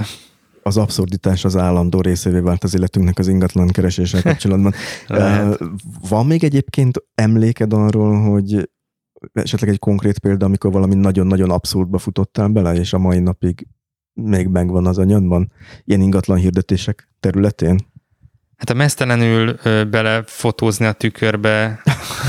Típusú hirdetések. Igen, tehát vannak, vannak ilyenek, tehát nem direktbe, csak nem vette észre, hogy mit tudom én, a szomszéd szavában van a tükör. Tehát ilyenek igen, tehát hogy van, vannak egészen meglepő hirdetések, de a legviccesebbek szerint, vagy a legérdekesebbek inkább, amikor az ingatlan volt maga érdekes, tehát hogy, hogy milyen furcsaságok voltak a városban, milyen fura lakások, mekkora lakások, tehát amikor ilyen, nem tudom, 7 négyzetméteres lakásokat árultak, meg amikor három és fél milliárdért akartak eladni egy családi házat, szóval hogy úgy voltak ilyen, ilyen egészen extrém dolgok. Budapest mennyire követi egyébként a nagy európai városokban azt a trendet, hogy a, hogy a belváros megint népszerű. Ugye volt a 60-as, 70-es években mindenhol egy nagy kiköltözési hullám, hogy menjünk ki a zöldbe, élhetetlen a belváros, az megmarad majd az alacsonyabb státuszúaknak, mi pedig a családi házunkban kellemes zöld területek kell körülvéve neveljük a gyermekeinket. És ez a trend mintha a 90-es évek végétől megfordult volna nagyon sok városban. Mi a helyzet itt Magyarországon, Budapesten ezzel? Hát azért megfordultnak nem mondanám. Tehát, hogyha megnézzük a külső kerületeket, meg, a, meg az agglomerációt, Ugyan egyre kevesebb hely van, de ahol még lehet, ott még mind a mai napig folynak fejlesztések és, és építések, és, és építik be, amit csak lehet. Tehát Budapest továbbra is kiköltöző város. Igen, bár valóban van egy ellenirányú folyamat is, tehát hogy egy picit vállalhatóvá lett a belsőbb kerületek. Tehát korábban nem volt olyan, hogy mondjuk egy fiatal azt mondja, hogy mit tudom, egy Józsefvárosba fog költözni, mert az olyan menő. Most meg azért már van egy ilyen, a, most alatt az elmúlt 10-15 évet értem, tehát nem az, hogy rajta tartom a, az ujjamat a, a trendek ütőerén. Szóval, hogy az elmúlt tíz évben volt egy ilyen folyamat, de azért jellemzően mindig az van, hogy a, hogy a belváros az hogy a belső kerületek nem élhetőek. Most ez nagyon csúnyán hangzik, de tényleg az a jellemző, hogy fiatalnak lenni jó a belvárosban, mert ugye minden közel van, és aztán amikor az ember gyereket vállal, akkor az jut eszébe, hogy ő, jaj, nem akarom itt felnevelni a gyerekemet, hanem, hanem elmegyek eh, zöldbe vagy nyugiba, amiről persze a helyszínen csomószor kiderül, hogy nem olyan zöld és nem olyan nyugi. Ez tehát Magyarországon is igaz, amit az amerikaiak találtak ki erre, hogy az agglomeráció az a zöld pokol. Hát mondjuk az amerikai agglomeráció, az ugye Amerikában minden nagy, ott az agglomeráció is az azt jelenti, hogy, hogy akkor onnan egy óra beautózni. Valaki mondta nekem, mondjuk Kína kapcsán, de igaz ez a Nyugat-Európára, Amerikára, Indiára, stb. Tehát a világ nagyvárosaihoz képest eh, Magyarország az tulajdonképpen egy nagy város és az agglomerációja és ez persze nagyon degradáló, meg nagyon túlzás, de ha belegondolunk, hogy az ilyen több milliós nagyvárosokban mondjuk mennyit autózik be egy ember a kertvárosból, vagy a külvárosból, vagy az agglomerációból, akkor tényleg kb. annyi, mint nem tudom én, Debrecen, Szeged és Budapest.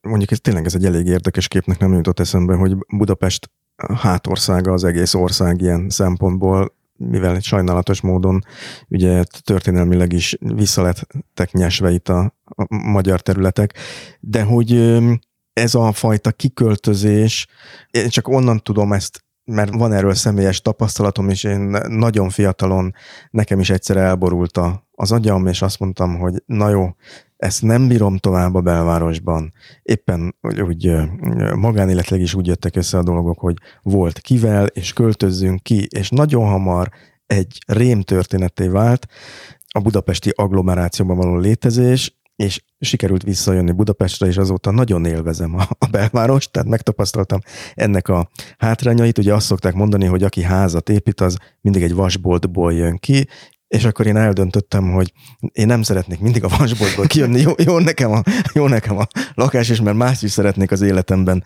csinálni. Na most ugye te is említetted, hogy van egy ellenkező irány, meg gondolom én, hogy nem csak én, hanem nagyon sokan azok közül, akik kiköltöztek, azért szembesülnek problémákkal, hogy ott mi történik a budapesti agglomerációkban. Hát igen. Tehát, hogy ezért az, hogy valaki kiköltözik a, nem tudom én, egy faluba, vagy egy kisvárosba, annak akkor lenne értelme a kiköltözésnek, ha valóban kiköltözne, ami azt jelenti, hogy ott éli az életét. De a legtöbb ember úgy képzeli, hogy megtartja a nagyvárosi munkahelyét, a nagyvárosi életformáját, és oda fog kijárni, nyugodni esténként, meg hétvégenként. Ez az én fejemben is így jelent meg. Igen, ez nagyon sok ember fejében így jelent meg, és a másik pedig az szokott lenni, hogy nem tudom én, hány perc autóval, vagy vonattal, ami jellemzően ugye a, a, az állomástól állomásig, és nem azt jelenti, hogy a munkahelyettől a, a bejárati ajtódig, ami általában sokkal több szokott lenni, és pláne több szokott lenni hétközben reggel, meg este, tehát a csúcsforgalmak idején. Szóval ez nem egy járható út. Egyszerűen tényleg az van, hogy a főváros közlekedési problémáinak a megoldása, és ebben hála Istennek úgy tűnik, hogy mindenki egyetért, az nem közvetlenül a közlekedési problémák megoldása kellene, hogy legyen, hanem a közlekedés okainak a megszüntetése. És ha jól sejtem, akkor az általad elmondottakból az egyik oka a közlekedési problémának az, hogy, hogy egy csomó ember olyan helyre költözött, ahol nehéz, vagy nagyon sok energiabefektetés lenne a közlekedést megoldani. Gondolok én a Pest környéki agglomerációkra, ahol ugye mindenki próbál reggel bejutni valahogy. Hát igen, tehát hogy a, van ugye ez a szétterülő város jelenség, ami ezzel jár együtt, hogy nagyon sok az ingázás. Ugye nincsenek, hiányoznak a, a kis centrumok, ezt a 20. század második felétől voltak ezek a nagy központosítások, és itt megint ugye a Central Park jut eszembe, hogy, hogy miért rossz, ha valamiből egy is nagy van. Tehát, hogy mit tudom én, van egy nagy bevásárlóközpont, meg egy nagy nem tudom micsoda, és akkor mindenki oda megy, aminek megvannak az előnyei, hiszen könnyebb ellátni, stb. stb. Viszont ha te neked a henteshez át kell menned 6 kilométerrel arrébb a, a, a központba, akkor sokkal többet fogsz utazni. Tehát, hogy beszéltünk itt, vagy beszéltem itt a a századfordulós lakótelepekről, az előző századfordulón épült régi lakótelepekről, azok jellemzően úgy épültek föl, hogy volt egy munkahely, amellé épült egy lakótelep, ahol az ott dolgozók laktak, és akkor azoknak volt egyébként templom is, meg közért, vagy nem, nem közért, bocsánat, bolt, és minden más iskola, tehát minden, mindenféle ellátás, és nem kellett óriás nagy területeket bejárniuk. Azért az emberek nem azt mondom, hogy leélték egy városnegyedben az életüket, de egy kis túlzással azt lehet mondani, hogy aki nem tudom, Ferencvárosi volt, vagy, vagy Lipótvárosi volt, annak nem nagyon kellett kijönnie abból a negyedből ellentétben már valahol, ha jól sejtem, akkor ugye az a probléma, hogy A-ból B-be kell folyamatosan átmenni, mert nem helyben van a munkahely, nem helyben van a, most nem fogom lemosni magamról, nem támogatja az IKEA a műsor, de nem helyben vannak ezek a nagy ö, áruházak, ami, ahová az emberek el szoktak zarándokolni. E, jó, ha már ki lehet mondani az IKEA-t, akkor mondjuk ki, tehát gondolj bele, hogy Magyarországot felmérték e, abból a szempontból, hogy mennyi IKEA-t bír el, mennyi IKEA szükséges, azt mondták, hogy három, és hol van mind a három? Ugye Budapesten, vagy hát eh, Budapestnek az agglomerációjába. Tehát ez az, amit az előbb mondtam arról, hogy hogyan működik például az ország, és hogy messziről nézve valójában egy hatalmas nagy agglomeráció. Ez az IKEA-nak a, az üzletpolitikán le lehet mérni, ahol aztán nincsenek érzelmek, hanem kőkemény adatok hanem vannak. kőkemény adatok és pénzügyi mutatók, hogy hova éri megtelepíteni. És ez egy óriás nagy központosítás. Tehát gondolj bele, hogy ha neked nem tudom én Kanizsáról mert ez az álmod, hogy neked iker legyen, akkor föl kell jönned Budapestre, vagy el kell jönned Budapestre, az egy iszonyú rossz rendszer. És nem azért mondtam a kanizsát, mert ugye volt a kanizsa bútor, amit, amit szintén meg lehetett volna venni kanizsán. Az a nagy kérdés, hogy mit lehet ezzel kezdeni Budapest szinten, mert ugye, ahogy te is mondtad, itt nem közlekedési problémákról van szó, hanem valami sokkal többről, ami a közlekedésben csapódik le. Hát ez egy óriási nagy probléma góc, és én szerintem ilyen egészen pici és apró beavatkozásokkal lehet segíteni ezen. Mondjuk azzal, hogyha élhetőbbé tudod tenni a belváros, vagy a belsőbb kerületeket, akkor esetleg az ember nem mondja azt, amikor gyereket vállal, hogy hát én itt nem akarom felnevelni a gyerekemet. Na akkor ragadjunk itt kicsit itt le, hogy mivel lehetne élhetőbbé tenni egy ilyen belvárost, ahonnan mindenki vagy egy időben mindenki menekült, meg még ma is, ahogy olvastam a jelentéseket, azért még ma is inkább fogy a belvárosnak a népessége, mint nő Budapest esetében.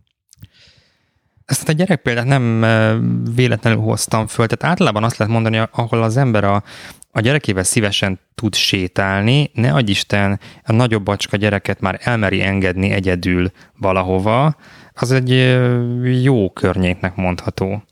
Tehát például az, hogy mondjuk az utcán nem száguldoznak autók, van autóforgalom, de nem száguldoznak az autók, ahol normális levegő van, ahol vannak fák, ahol van játszótér, ahol belátható távolságban mondjuk el lehet menni egy boltba, és megveheti az ember a, nem tudom, a tejet, hanem is feltétlenül egy polcos szekrény, de de... Tehát nem autóval kell érkezni a, a bevásárlóközponthoz. Igen, ugye most, most nagyon divatos ez a 15 perces város elnevezés, ami arról szól, hogy mindent érjünk el 15 perc alatt gyalog, és jó persze ezért ez egy eléggé túlzás, de hogy valahol erről kellene szólnia. És ez nem feltétlenül arról szól, hogy most akkor mindenki költözön a belvárosba. Én például születésem óta Mátyásföldön élek, ami 1950 óta tartozik Budapesthez, tehát tulajdonképpen ilyen belső agglomeráció, és ha bejövök a városba, akkor azt mondom, hogy bejövök a városba, viszont én ott is dolgozom, és ott élem a mindennapjaimat, tehát nem, nem kell ingáznom. Rövid, kitérő, ne felejtsd szabad, mert nagyon nagy és fontos témáról beszélünk, de mi köt azon kívül, hogy ott születtél Mátyásföldhöz? Ez ennyire remek hely? Hát, amik most kötnek, ugye azok a gyerekeim, amik legjobban kötnek. Én ugye elváltam most már nem is tudom, több mint tíz éve, és ott laknak néhány utcányira tőlem, úgyhogy ilyen sétatávolságban vagyunk egymástól, és hát gyakorlatilag napi vagy minden másnapi kapcsolatban vagyunk, és nekem ez eléggé fontos, meg, meg nekik is. Tehát, hogy ez, ami így, így legszorosabban köt Mátyásföldhöz, meg hát nagyon szeretem. Tehát, hogy az egy olyan annyira élhető terület, nyaraló negyedként jött létre, szóval azért egy eléggé prémium, prémium fejlesztés volt, és ugye nem is feltétlenül olyan terület volt, ami mindenkinek megfizethető volt. Valahol már ugye az ingázás őse volt, hiszen akik ott ö, vettek nyaralót, aznak jellemzően itt bent az Andrássy úton volt mondjuk egy nagypolgári lakásuk. De már egy önálló kis városnegyeddé vált, és az például tipikusan az, ahol ha csak nincs dolgom mondjuk, nem tudom én, bejönni egy interjúra, akkor tulajdonképpen ott le tudom élni a mindennapjaimat, mert bringa, meg sétatávolságon belül mindent elérek. Miért tagadjuk meg ezt az érzést mondjuk egy, vagy szeretnénk megtagadni ezt az érzést mondjuk egy budai agglomerációban élőtől?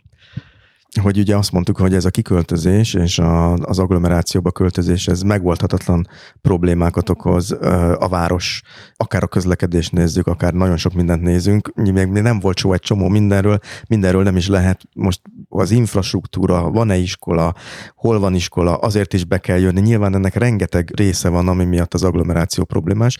Csak azt mondom, hogy mitől mondjuk azt, hogy az egyik az a szervesen illeszthető a város fejlődésébe, a másik meg hát most tényleg nem minősíteni akarom azokat, akik itt vagy ott laknak. Távolról nem erről van szó, de teherként jelenik meg a, a főváros szempontjából, közlekedés, szervezés, stb. stb.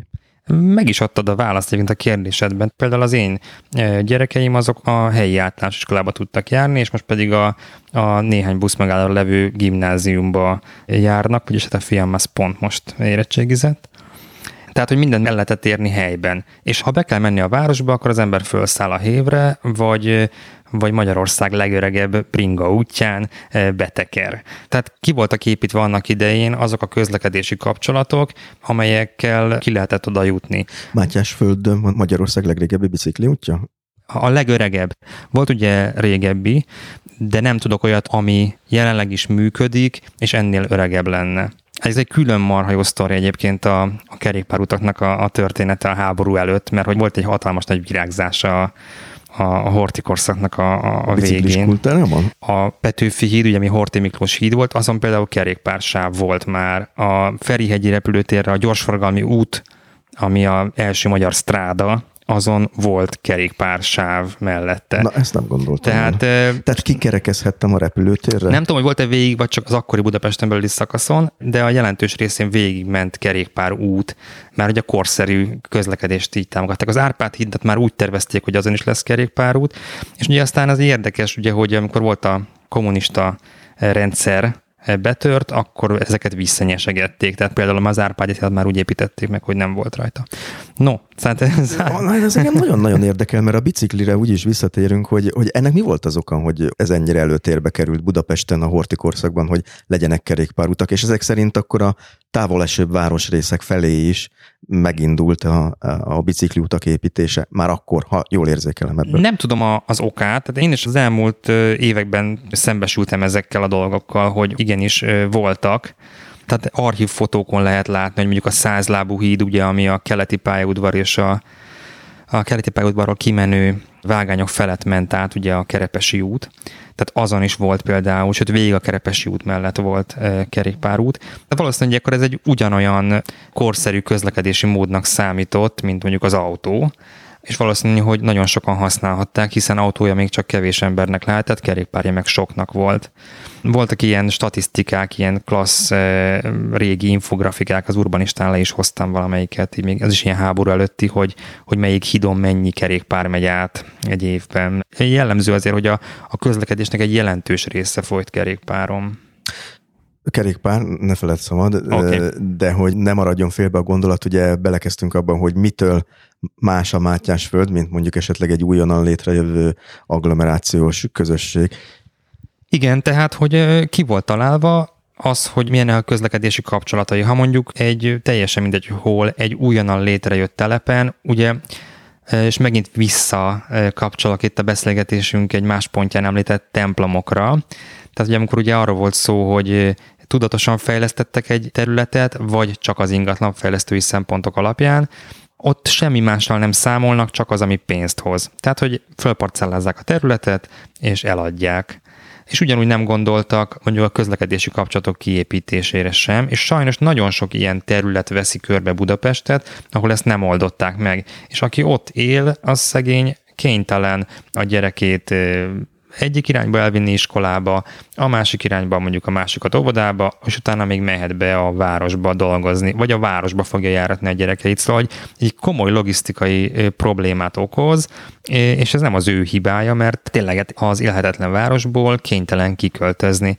Csak ez egy ilyen ördögi kör, hiszen a város meg ugye azért élhetetlen, mert iszonyú sokan közlekednek benne autóval, de hát kénytelenek autóval közlekedni, mert ezt a bonyolult logisztikai kört, a gyerekeket, a munkahelyet, stb. lehet, hogy nem bírja megoldani máshogy. Úgy érzem, hogy tényleg a dolgok mélyére ástunk ezzel, mert itt egy felállítottunk egy olyan törvényszerűséget, amire viszont a megoldás ezek szerint nagyon nehéz, de ha jól veszem ki a szavaidból, az egyiket úgy hívják, hogy kerékpár. Vannak bizonyos helyzetek, amikor a kerékpár a megoldás. Én nem vagyok egy ilyen elvakult híves semminek sem, nem szeretem például a kerékpáros kifejezést, vagy az autós kifejezést. Az lenne a logikus, hogy az ember minél gyorsabban el tudjon jutni A-ból B-be és úgy, hogyha ezer ember van, akkor ennek az ezer embernek az átlaga legyen minél jobb. Tehát az sajnos nem jó, hogy csak öt ember tud gyorsan eljutni, és a többiek meg mondjuk lassan. És ebből a szempontból valószínűleg igen, a kerékpárnak egy tök fontos szerepe van. Vannak olyan távok, ahol tényleg a kerékpár a legmegfelelőbb, és vannak olyan távok, ahol nem. Mondjuk én például ide most hozzád ugye kerékpárra jöttem, de mondtam, hogy én az ilyen közlekedésmérnököknek az álma vagyok, a mintaember ebből a szempontból, hogy tényleg úgy közlekedem, ahogy, ahogy elképzelik. Tehát van, hogy kimegyek a hévhez, mondjuk kerékpárral, lekötöm, felszállok, bejövök a városba, elintézem a dolgomat, vagy más esetben kerékpárra jövök be, és persze van autóm is, tehát van olyan viszonylat, ahol az autó a legpraktikusabb. Azért van itt egy több nagyon akut kérdés ezzel kapcsolatban. Az egyik az, hogy ha te a belvárosban akarod fejleszteni a kerékpáros közlekedést, most induljunk ki megint az én önző példámból, nekem ugye nincs autóm, de nagyon meggondolom azt is, hogy hova megyek biciklivel, mert forgalmas utakon nem szeretek kerékpározni, egyszerűen nem vagyok egy ilyen fittipaldi a, a biciklin, ha lehet ilyen képzavarral élni, és ez azt jelenti, hogy az autótól kell elvenni, ugye a helyet, tehát ha fejleszteni akarok kerékpárutakat, akkor meg kell szüntetnem bizonyos helyeken az autó forgalmat mert hogy több hely nem lesz a belvárosban. Nem véletlen, hogy ebből egy politikai háború vált most itt Budapesten, ahol megpróbálja a politika az autósok kontra biciklisták szemszögéből kiélezni ezt a feszültséget. Mi itt a teendő, mi itt a megoldás, vagy hogy lehet itt előrébb jutni akkor, hogyha ez, ha ez ennyire akut politikai problémává is válhat? Hú, Hát először is az lenne a fontos, hogy kivonjuk minél több dologból a politikát. Tehát ez egy annyira szakmai kérdés, hogy, hogy nem lenne szabad átpolitizálni az egészet több ok miatt sem, és most nagyon messze vezetne, hogy miért kéne ezekből a dolgokból kivenni a politikát, de maradjunk abban, hogy vegyük ki, és nézzük meg azt, hogy, hogy tulajdonképpen politikától függetlenül, pártoktól függetlenül vannak olyan szakemberek, akik azt mondják, hogy ez a helyes út. Tehát nem tudom én, a, a Vitézi Dávidnak a közlekedés politikai, vagy, vagy közlekedés fejlesztési elképzelései, meg amiket mondjuk a BKK élén végzett, azok pontosan ugyanabba az irányba mutatnak, mint amik most történnek. Tehát teljesen fölösleges ide politikát keverni. Az, hogy most éppen ki a, a főpolgármester, meg a miniszterelnök, meg a itt, amin kicsoda, az teljesen mellékes. E, e, itt azt kéne nézni, hogy azok a szakemberek, akik dolgoznak, függetlenül attól, hogy kik mennek, jönnek a fejük felett, azok a szakemberek ugyanazon dolgoznak. Tehát az előző főpolgármester idején például rengeteg olyan kerékpáros fejlesztés történt, aminek ez a mostani fejlesztés a szerves folytatása. Tehát akkor volt az, hogy nem tudom én, keresztbe biciklizhetővé tették mondjuk az egyirányú utak egy jelentős részét, e, akkor történt az, hogy betömtek aluljárókat, ami elvileg ugye lassítja az autós forgalmat, hiszen zebrák lettek helyettük, akkor volt az, hogy nem tudom én, a Ferenciek terén az autós alagutat megszüntették, és ezzel is élhetőbbé tették a, a várost, és lehetne sorolni. Nem olyan, hogy az egyik párt ezt akarja, a másik azt akarja, ennek a folyamatnak zajlania kell, mert nincsen nagyon más út. Ez ugyanolyan, mint hogy a 70-es években, 80-as években nem azért épültek nagy autós felüljárók a városban, mert itt kommunizmus volt, mert New Yorkban ugyanilyenek épültek, akkor ez volt a világtrend. Most egyszerűen az van, hogy az emberek rájöttek, hogy ezt nem lehet fenntartani. Sajnos nem fér el ennyi autó a városban. Tehát te hiszel abban, hogy ha ezeket az infrastruktúrákat visszavágjuk, azzal el is riasztjuk az autókat a használatuktól? Még egyszer mondom, adott számú embernek minél gyorsabban kell eljutnia az egyik helyről a másikra, ahova szeretne, függetlenül attól, hogy mivel megy. Ez az egyik fele. A másik fele pedig az, hogy például mondjuk a nagykörút, de lehetne más ilyen területeket is venni, ahol visszább szorítják az autóforgalmat, ez mindig együtt jár a helynek, a térnek a felértékelődésével. A 60-as évek óta zajlik az autóforgalom kiszorítása a belvárosból, tehát azóta vannak mondjuk sétáló utcák, meg ilyen, ilyen csökkentett forgalmú utcák, egyet sem változtattak vissza. Tehát olyan még nem volt a Budapest történetében, hogy valami fejlesztés visszavontak volna, mert jaj, hiányoztak az autók. És ezek a pici lépések, ezek iszonyú fontosak. Tehát most itt, mit tudom én, a, kinézünk az ablakon, akkor látjuk, hogy bizonyos parkolóhelyek helyett e, egyes blokkokban fák vannak ültetve. Ez egy nagyon apró beavatkozás, de rengeteget javít a, a, az utcának a képén én például nem jövök be autóval a belvárosba, az jó, tehát benne van az elv is, meg a nem tudom mi, de hát meg a józan eszem is benne van, mert ha azzal jönnék be, akkor az idő nagy része dugóban állva történne, a másik része pedig parkolókereséssel keringve körbe, ezzel növelve a dugót és lassítva a forgalmat. Ezért mondtad azt is, hogy nem okos gondolata egy közpark alá parkolóházat telepíteni, mert vonzani fogja az autókat? Igen. A 21. században még garázsokat építeni a belvárosban, vagy a, a belső területekbe, az már egy butaság, nincs létjogosultsága, ez az egyik. Hát ugye más meg ugye egy park, az meg másik dolog, hogy egy mélygarázs tetején akármit csinálok, nem fogok tudni olyan parkot létrehozni, mint anélkül mint hogyha itt normális mondjuk talajvíz lenne, meg stb. stb. Pontosan. Van itt egy, ezzel kapcsolatban még egy nagy kérdés persze, hogyha élhetővé tesszük a belvárosokat, mint ahogy az Európában és a nyugati világban, több nagyvárosban ez sikerült, hiszen újra divat lett belvárosban lakni, de ez azt is magával hozta, hogy ezek a belvárosi területek úgymond van egy szép idegen szó erre gentrifikálódtak hogy a gentrifikálódás, mint ami azt jelenti, hogy, hogy a korábbi lakók kiszorulnak, mert nem tudják már megfizetni, és beköltöznek ugye a tehetősebbek, a hipsterek, a, a trendi emberek, akik ezeket a tereket tudják használni, hogy ez nem fenyeget ilyenkor egy megoldhatatlan probléma azzal, hogy na, a belváros megint népszerű lesz, de a gazdagok játszóterévé válik, mert azt látjuk, hogy akár London nézzük, akár New Yorkot, akár más nagyvárosokat, hogy a belvárosi ingatlanok megfizethetetlenné váltak. Ezzel együtt, hogy élhetőbbé ezek a terek. Biztos, hogy van egy ilyen folyamat, de ha egy néhány háztömnyi területet nézünk, vagy a klasszikus szó szerint nagy B betűs belvárost, akkor igen. De a belvárosi környezet Budapesten az óriási területet foglal le. Tehát a normál esetben az lenne, hogy hasonló módon fejleszteni eh, Józsefvárost, Ferencvárost, Terézváros, stb. stb. Tehát mindegyik városrésznek létrehozni a maga kis élhető kapcsolatait, területeit, és akkor hirtelen nem lesz ennyire központosított az egész. Tehát pont nem az lenne a lényeg, hogy a, a belváros legyen, a mag legyen szuper élhető, meg szuper fejlesztő, fejlett, hanem az egész város mindenhol. És ebből beletartoznak akár a lakótelepek is, tehát egy lakótelepeken is most kezdenek el normálisan már, mint a panel lakótelepeken normálisan hozzányúlni úgy a területekhez, hogy az hogyan lehetne úgy fejleszteni, hogy az helyben élhetővé váljon, és normális kisvárosokként tudjanak működni.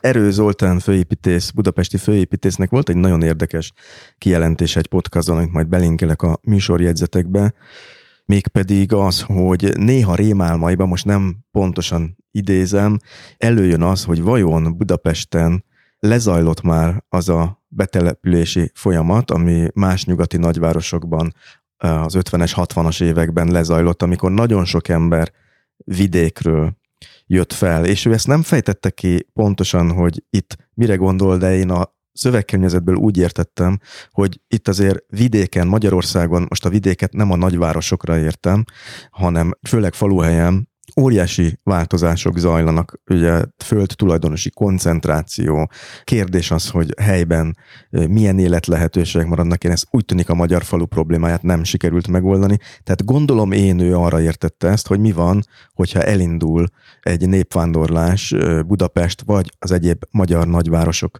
felé faluról, hogy erre föl van-e készülve Budapest. Te találkoztál ilyen, ilyen félelmekkel? Nem tudom, hogy ez egy nagy hullám-e vagy sem. Az biztos, hogy ez nem egy budapesti probléma. Tehát az, hogy a, az egész világon, nem tudom én, nem olyan rég történt az az átcsapás, amikor már többen élnek nagyvárosokban. Ezt kiírtam, 2007 volt. Hoppá, na hát köszi szépen. Szóval, hogy amikor már többen élnek városokban, mint városokon kívül. Ugye azért jellemzően az volt a normális életforma, hogy az emberek falvakban éltek, és volt ezeknek a falu bokroknak egy, egy központjában egy város. Egyszerűen azért, mert csak úgy lehetett mondjuk megművelni a földeket, csak úgy lehetett eh, a különböző haszonvéteket begyűjteni, hogyha helyben voltak az emberek. Olyan nincs, hogy a nagyvárosból mezőgazdálkodom. És aztán ugye, ahogy megváltozik a, az embereknek a, az élete úgy változik meg ugye a lakhatása is, és egyre többen költöznek be a városokba. Ez a folyamat ez szerintem nem egy speciális magyar dolog, de hogy mondjam, az Erő Zoltán, ha ezt mondja, az valószínűleg úgy van, tehát én neki simán elhiszem, mert ő valóban egy egy kitűnő... Ő is csak rémképként említette, tehát nem... nem... Jó, akkor, akkor azt mondom, hogy ha az Erő Zoltánnak ilyen rémképei vannak, akkor, akkor lehet, hogy jobb megijedni. Számoljunk ilyen forgatókönyvvel, és az biztos, hogy itt említettem, hogy kiírtam ezt a ezt az adatsort. Azt hiszem ez a Világbanknak a prognózisa, hogy 2050-re a föld népességének 66%-a már városban fog élni. Ahhoz képest ugye, hogy az előző pár ezer évben jellemzően nem városokban élt a, a lakosság többsége, sőt a kisebbsége nagyon sokáig, mit tudom én, 10-15 százaléka maximum. Most lehet, hogy rossz adatot mondok, de erre emlékszem, hogy ez volt inkább a jellemző. Ez egy, ez egy óriási változás. Hát de ez együtt jár az ember megváltozásával, tehát hogy gondold el, hogy mennyien dolgoztak régen mezőgazdaságban, és mennyien dolgoznak most. Mennyien dolgoztak mondjuk természeti környezetben, oda kötötte a munkájuk, és mennyien dolgoznak most. Aki nem ilyen helyen dolgozik, annak a városa kedvezőbb lakás. De ez egy megint egy iszonyú messze vezető probléma, mert hogy a, a falura azért lenne szükség, hogy a helyben művelni a, a környezetet, a természetet, az iszonyú fontos lenne, és itt most nem csak a földművelést értem, ami szintén nagyon fontos, hanem egyszerűen a, a természeti egyensúly fenntartására szükség van az emberre. Hú, ez már ez nagyon szép munkamegosztás. Tehát azt gondolod, hogy az lehetséges, hogy az óriási birtok koncentráció ellenére, vagy amellett, ami mondjuk egy ipari mezőgazdaságban megtermeli a, a városoknak is szükséges, vagy főleg ott eladható élelmiszert, a helyben lakók egyre inkább nem élelmiszertermeléssel, hanem a természet fenntartásával foglalatoskodhatnak? Mert ez egy szép kép lenne, csak ez kérdés, hogy kép, nem, nem, nem, nem, nem, lehet, hogy túl szép képet festettem, én nem így gondoltam. Ez kicsit olyan, mint amit akkor beszéltem arról, mi az, hogy tájpark, hogy az ember oda sétál, és azt hiszi, hogy ez egy természetes, magától jött létre, és közben meg nem. Tehát az ember ugyanúgy része a természetnek, és vannak olyan természeti területek, amelyek csak akkor tudnak működni, ha ott ember van. Tehát mit tudom én, az Alföldön vannak olyan nagyon fontos és védett fás legelők, amiket, hogyha nem legeltetnének, akkor beerdősülnének, és ez egyébként az egy rossz folyamat lenne, mert eltűnne valamilyen természeti környezet. Most ez csak egy kiragadott példa volt. Ahhoz, hogy mondjuk ott legeltetés legyen, ahhoz ott kell lennie egy pásztornak legalább, de valószínűleg nagyon sok minden másnak is működnie kell. Ha mondjuk a, ezek a falvak elnéptelenednek, mert mondjuk városokban jönnek az emberek dolgozni, mert mondjuk nem tud megélni abból, a, a, amit ott csinál, akkor, akkor az úgy el lesz hanyagolva. Én erre gondoltam, hogy igenis a természeti egyensúly fenntartásához szükség van az emberre, anélkül nem marad fent ez itt. Hát esetleg a, jönnek a drón hadak, akik gondozzák ezeket az elnéptelenedett földeket. Hú. Évezredek jönnek az ember után. De a, azt talán nem véletlen, hogy ezen gondolkozol a város fejlesztés mellett, mert úgy tudom, hogy te Gödöllön valami hasonlót tanultál. Én Gödöllön a, a Környezet és Tágazdálkodási Intézetbe végeztem a Szent István Egyetemen. Igen, tehát, hogy én papíron környezetgazdálkodási agrármérnök vagyok. Dolgoztál valaha ezen a területen? Nem, bár igazából pontosan nem is tudom, mi ez a terület, ami, ahova minket képeztek ez egy szuper hely volt, tényleg egy kegyelmi állapot, amikor így átalakult éppen a egyetemi rendszer, és az Ángyán József tanár úr vezetésével létrejött egy ilyen szellemi műhely, ahol tanultunk egy csomó agrárdolgot is, de tanultunk amúgy városfejlesztést is, tanultunk építészetet, a Makovec címre volt, a, aki építészetet tanított nekünk amúgy, és mindenből belekóstoltunk. Tehát a végén olyan emberek jöttek ki onnan, akik tulajdonképpen semmihez sem értettek, viszont elképesztően széles spektrumon volt rálátásunk a dolgokra. Tehát nagyon sok mindenbe belekóstoltunk, és megadták azt a lehetőséget, hogy aztán, hogyha valami téged érdekel, akkor abban mélyedj el. Tehát nem tudom, én a Berec András tartott népmese elemzést, és volt, nem tudom, zenetöri egy-kettő van az indexembe, de közben meg van mondjuk gyepgazdálkodás is, meg, meg állattenyésztés is ez tulajdonképpen a város történetben összeérhet, nem? Tehát most nézem a Városligetet, azért sok minden van a tájgazdálkodástól kezdve a kulturális és történelmi dolog kik bezárólag, de hogy jött ebből az, hogy te aztán az urbanista blogger lettél, aki hangsúlyosan urbanisztikával foglalkozik, bár mindig tiltakozol, ahogy az interjúban is, hogy te nem vagy urbanisztika szakértő.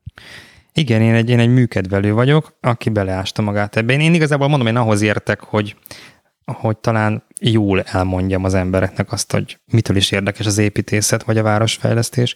Az egész meg onnan jött, hogy engem nagyon érdekelni kezdett pont itt az egyetemen az építészet, ez a szerves vonala egyébként, tehát az organikus építészet, meg a környezetvédelem, a természetvédelem, és akkoriban indultak a, a blogok, tehát a blog.hu, akkor indult a, az Index szárnyai alatt, és nem nagyon voltak még viszont blogok. Tehát ugye az Index akkoriban csinált egy olyat, hogy, hogy blog ketrec, ahova kirakja majd a tartalmakat, de nem nagyon tudtak bele mit tenni és akkor kerestek meg embereket, hogy nincs kedvük valamilyen blogot indítani, és nekem az akkori kultúralat vezetője, a Szalai Balázs barátom, akivel amúgy együtt zenélgettünk, mert ő, ő baszgitározott egy másik ska zenekarban, míg én énekeltem az egyikben. És... Akkor már mondjuk el ennek a történetet, és Húha, igen, én nagyon sokáig zenéltem, sőt igazából, hogyha nincsen vírus éppen, akkor évente egy-egy koncertünk ma is van. Egy Bugi Mama nevű eh, ska zenekarnak voltam a, a, a frontembere. És... Miért pont ska? Mátyás földön az volt a divat? nem, nem. Volt egy jó kis ska hullám egyébként a 2000-es évek elején, de mi előtte éreztünk rá. Én előtte Kiskunfél egyházára jártam le próbálni egy, egy rockzenekarral. Egyetemi társam volt egyébként ez a zenész srác. Csináltunk egy zenekar, csak mindenki más stílust akart játszani. Én ilyen alterosabbat, ők ilyen rokkosabbat, és akkor végig is ráakadtunk egy ilyen ska-punk zenekarnak a zenéjére, és akkor rájöttünk, hogy wow, ez a, ez a közös nevező, ez az, ami mindenkinek tetszik, úgyhogy elkezdtünk ezt mi is skát játszani. Mi a ska életérzés amúgy? hogy lehet ezt megfogalmazni? Na, nem, nem, nem vagyok ennek az életérzésnek a híve. Én a zenét szerettem, magát a ska zenét, ami egy marha jó, pörgős, bulizós zene, nem vagyok híve ennek a, ennek a csomagoknak. Egyébként pont az ilyen politikai gondolkodás kritikájaként szoktam én ezt emlegetni, a, a csomagban gondolkodást. Tehát amikor gimnáziumban voltunk, és akkor volt az, hogy aki depes módos volt, meg punk volt, meg metálos, akkor az úgy öltözködött, olyan zenét hallgatott, és olyan életérzése volt, és mindent el kellett fogadnia, és nem volt olyan, hogy te tarisznyával jársz és metal zenét hallgatsz. És lehetett harcolni is és lehetett harcolni is, és egy kicsit az emberek a, most így fogják föl, hogy ha te nem tudom kire szavazol, akkor ilyen, ilyen véleményet kell lenni az egyik házról, és, és olyan zenét kell hallgatnod. Igen, ez egyébként nagyon fontos, amit mondasz szerintem tovább gondolva, mert valóban a politikának van egy ilyen hát nem is meghatározása, de jellegzetessége az, hogy embereket azért oszt meg, mert így lehet hatalmi támaszokat, tömböket kialakítani, de ugyanígy az üzleti világban is, most a zenére gondolunk, azért jó, hogyha neked van egy csomagod, meg egy határozott táborod, mert azoknak ugyanazt nagy tömegbe el lehet adni. Tehát itt van ennek egy ilyen része, de én mindig azért szorul egy kicsit össze a gyomrom, amikor valaki azt mondja, hogy vegyük ki belőle a politikát, mert szerintem, amit te képviselsz, amiről most beszélgetünk, az is közélet, az is politika, de az a közügyeivel foglalkozó dolog, és azért mondom a gyomorgörcsöt, mert szerintem nagyon sok ember, mivel ezt arra gondol a rossz oldalára a politikának, azt mondja, hogy jó, hát én nem foglalkozom politikával, és ne foglalkozom politikával, holott pontosan, hogy kellene jó értelemben foglalkozni politikával, hiszen a közügyeinkről van szó, nem fordulhatunk el ettől. Hát akkor mondjuk azt, hogy ne foglalkozunk pártpolitikával. Mm. Tehát igazából nekem a pártpolitikával van bajom, amikor az van, hogy tényleg te a X pártra szavazol, és akkor kötelezően el kell fogadnod annak minden elemét, mint ahogy gimnazistaként úgy kellett öltözködnöd, zenét hallgatnod, stb. Az ember felnő, és akkor, akkor ezeket így, így elhagyja. Tehát, hogy, hogy az lenne a normális, egy felnőtt ember mindenről maga alakíthatná ki a véleményét. Igen. Most így azért lapozogatok a papírjaimba, mert eszembe jutott erről, hogy hogy közelíti meg a jelenlegi pártpolitika ezt a bicikli autó kérdést, és itt kiírtam a kormánypárti sajtónak a címeiből. Életveszélyes biciklisával fokozódik a káosz Budapesten riposzt. Totális összeomlást okoztak Karácsony Gergely lezárásai a budapesti közlekedésben. Karácsony életekkel játszik, még a kerékpárosok is kiakadtak a Clark Ádám téri biciklisávon. Kedden is elesett Budapest közlekedése a biciklisáv miatt araszolnak az autósok. Nem folytatom tovább. Tehát ez talán jellemzi azt, hogy egy nagyon fontos kérdést, amit az élhető város kérdése, és ezzel nem azt akarom mondani, hogy itt ebben a vitában a városházának van feltétlenül mindenhol igaza, de hogy így is meg lehet közelíteni, meg esetleg úgy is, hogy mi lenne az előremutató ezekben a dolgokban. Hát igen. nem tudsz ehhez mit hozzáfűzni. Nem, nem, nem, nem. Én értem, a, a, amit a, a politikáról te mondasz, hogy jól, hogyha politizálnának az emberek, vagy ö, ö, tudod, én, én, azt, én az olyan vitákat szeretem, ahol ahol benne van a pakliban az, hogy meg tudom győzni a másikat, vagy ő is meggyőzhet engem. E, ez a vita értelme. És ha mondjuk ilyen szakmai dolgokról vitázik az ember, hogy nem tudom én, ez a ház szép vagy-e vagy sem, vagy mit tudom, jó ötlet volt-e oda rakni azt az utat, az egy olyan vita, amiben elvileg meggyőzheted. De ha pártpolitikát húzol bele, akkor hirtelen ezért lemerevednek ezek az álláspontok. Tehát, hogy Mondjuk a politikai vita az azért vicces, mert hogy nem, nem tudom feltételezni azt, hogy leül két politikus mondjuk egy vitán, és a végén az egyik azt mondja, hogy hát tudod mit, neked van igazad. Menjünk haza. Fel, fel is oszlatom a pártomat. Igen. Ugyanakkor, ha jól emlékszem, vagy ha jól érzékelem, te dolgozol a Városházának is, de mint hogyha a Vitézi Dávid egyik intézménynek is volt valami megbízásod onnan is. Ezt jól látom, hogy te ezeken a területeken azért elég aktív vagy annak ellenére, hogy azt mondod, hogy nem akarsz politizálni. Hát egyik se politika. Én a, a közlekedési múzeumnak készítettem most háttéranyagokat, tehát az, amit a, a járműjavítóba telepítenek. Igen, igen, igen, igen, igen, igen. És van az én budapesten.hu, ami egy, egy magazin, és a Városháza adja ki, és abban írok szintén ilyen város történeti dolgokat. Én szerintem jó, persze minden ember úgy gondolja, hogy amit ő csinál, az a normális, de hogy természetesen én azt gondolom, hogy ha le tudom írni azt, hogy mi van a várossal, vagy le tudom írni a véleményemet, tehát valami hasznos dolgot tudok csinálni ezeken a területeken, akkor teljesen mindegy, hogy ki áll e mögött. Szerintem pont az ilyenekbe kellene nyitottnak lenni, vagy, vagy félretenni azt, hogy most akkor én nem dolgozom, mert a nem tudom kicsodának, a nem tudom kicsodája az milyen pártállású. Ha becsukod a szemed, és megpróbál elképzelni, hogy 20-30 év múlva milyen Budapest lesz itt, akkor mi jelenik meg a szemed előtt?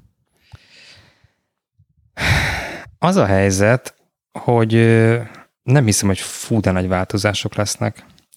Tehát gondolj bele, hogy 20 éve milyen volt Budapest, lehunyod a szemed, de nagyjából ugyanezt látod, nem? Tehát biztosan vannak elemek, amik megváltoztak, és ilyen kis elemeket tudunk mondani, hogy amit mondtam, hogy nem tudom, ott betömtek egy aluljárót, de a másik helyre meg beépítettek egy fokhíjat, amit nem kellett volna.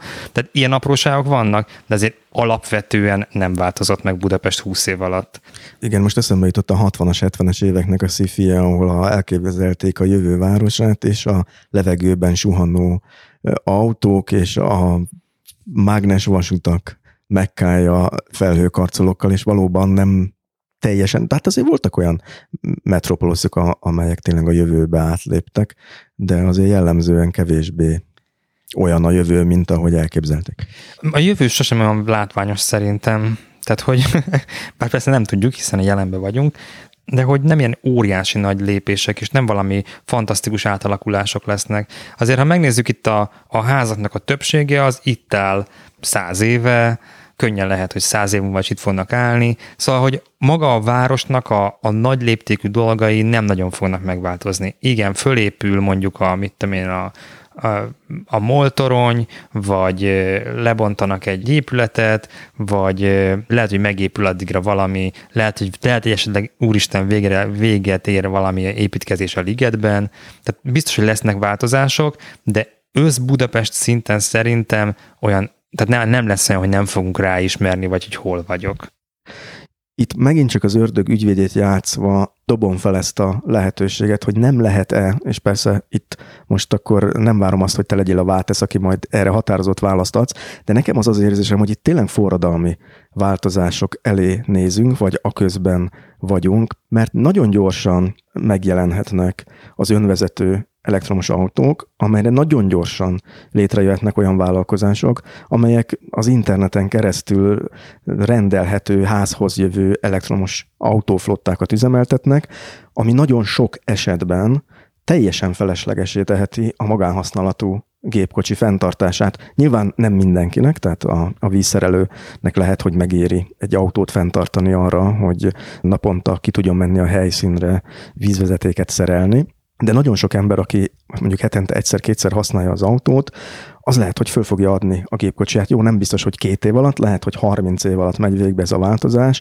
Na de hát, ha kinézünk az utcára, ugye ezt már említettük, hogy mennyi helyet foglalnak el az autók a belvárosban, hát ez lehet, hogy a múlt lesz nagyon hamar. Tehát olyasmi dolog történik, ami nagyon jó, de ami, amire esetleg öt évvel ezelőtt se gondolt senki, hogy ez bekövetkezhet. Ha így nézzük a jövő városát, hogy mennyire lesz más, akkor persze, akkor nagyon más lesz. Én a, magára a, a hardware gondoltam, hogy hogyha végigmész a körúton, akkor az nagyjából száz éve is ugyanígy nézett ki. Hát a házak. A házak, a, az úthálózat, az infrastruktúrának a nagy része azért az nem, nem változott meg gyökeresen. Persze ezer apróságban más ez a város. Viszont ha innen nézzük, akkor valóban nagyon nagy változások lesznek, és én is bízom ebben, hogy a, az önvezető autók rengeteg embernek nyújtanak majd megoldást, és ez viszont tényleg hathat az infrastruktúrára is. Most bocsánat, hogy közbeszólok, csak hogy nem biztos, hogy a hallgató számára én világos voltam. Tehát ha csak abba gondolunk bele, hogy én egy gomnyomással mondjuk holnap 10 órára tudok rendelni egy autót, ami automatikusan ide talál a címemre, amely a vállalat kitakarít, karbantart, szervizel, valószínűleg olcsóbban jövök ki, hogyha ritkában használok autót, mint a fenntartanék egyet. Tehát én erre gondoltam, hogy ez ugye megéri ezek után ezt a, ezeket a megosztott járműveket használni, zárójelbe zárva, csak ezt fontosnak tartom megemlíteni, hogy a hallgatóknak világos legyen, hogy miről beszélgetünk. Teljesen jó, hogy ezt beleszúrtad. Tehát, hogy egy picit hasonló a helyzet, mint amit a lakásokról beszéltünk a, a belvárosban, hogy olyan emberek jutottak lakáshoz, akik nem biztos, hogy fent tudják azt tartani, ki tudják azt fizetni, rendkívül olcsón ugye hozzájutottak, de utána tehát valójában nem az az érték annak a lakásnak.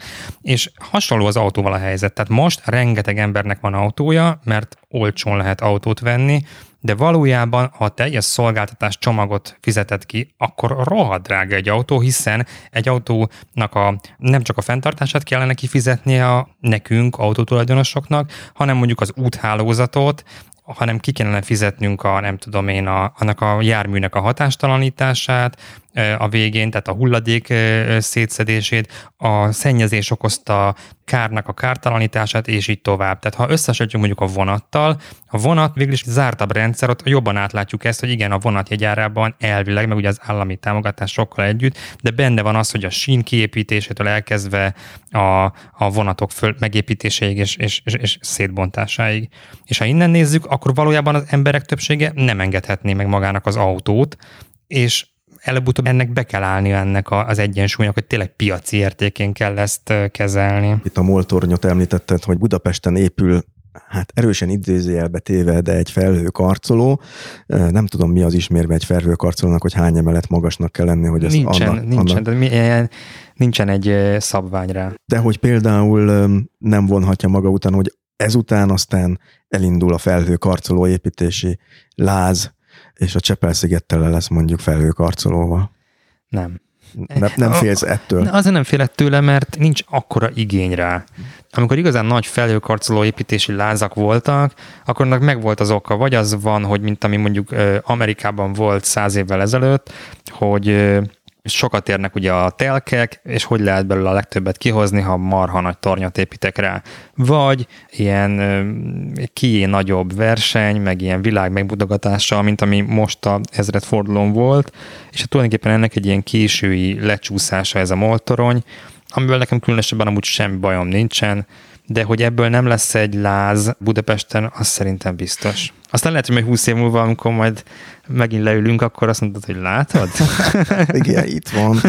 Itt a felhőkarcoló nagy. Amúgy egyébként, hát lehet, hogy most dühös leveleket fog kapni a műsor, de én sem egészen értem, hogy miért ne lehetne egy adott városrészen, ami nem a történelmi városrész, vagy nem tesz tönkre értékeket Budapesten is egy olyan negyed mondjuk, ahol felhőkarcolók vannak, nem egészen világos.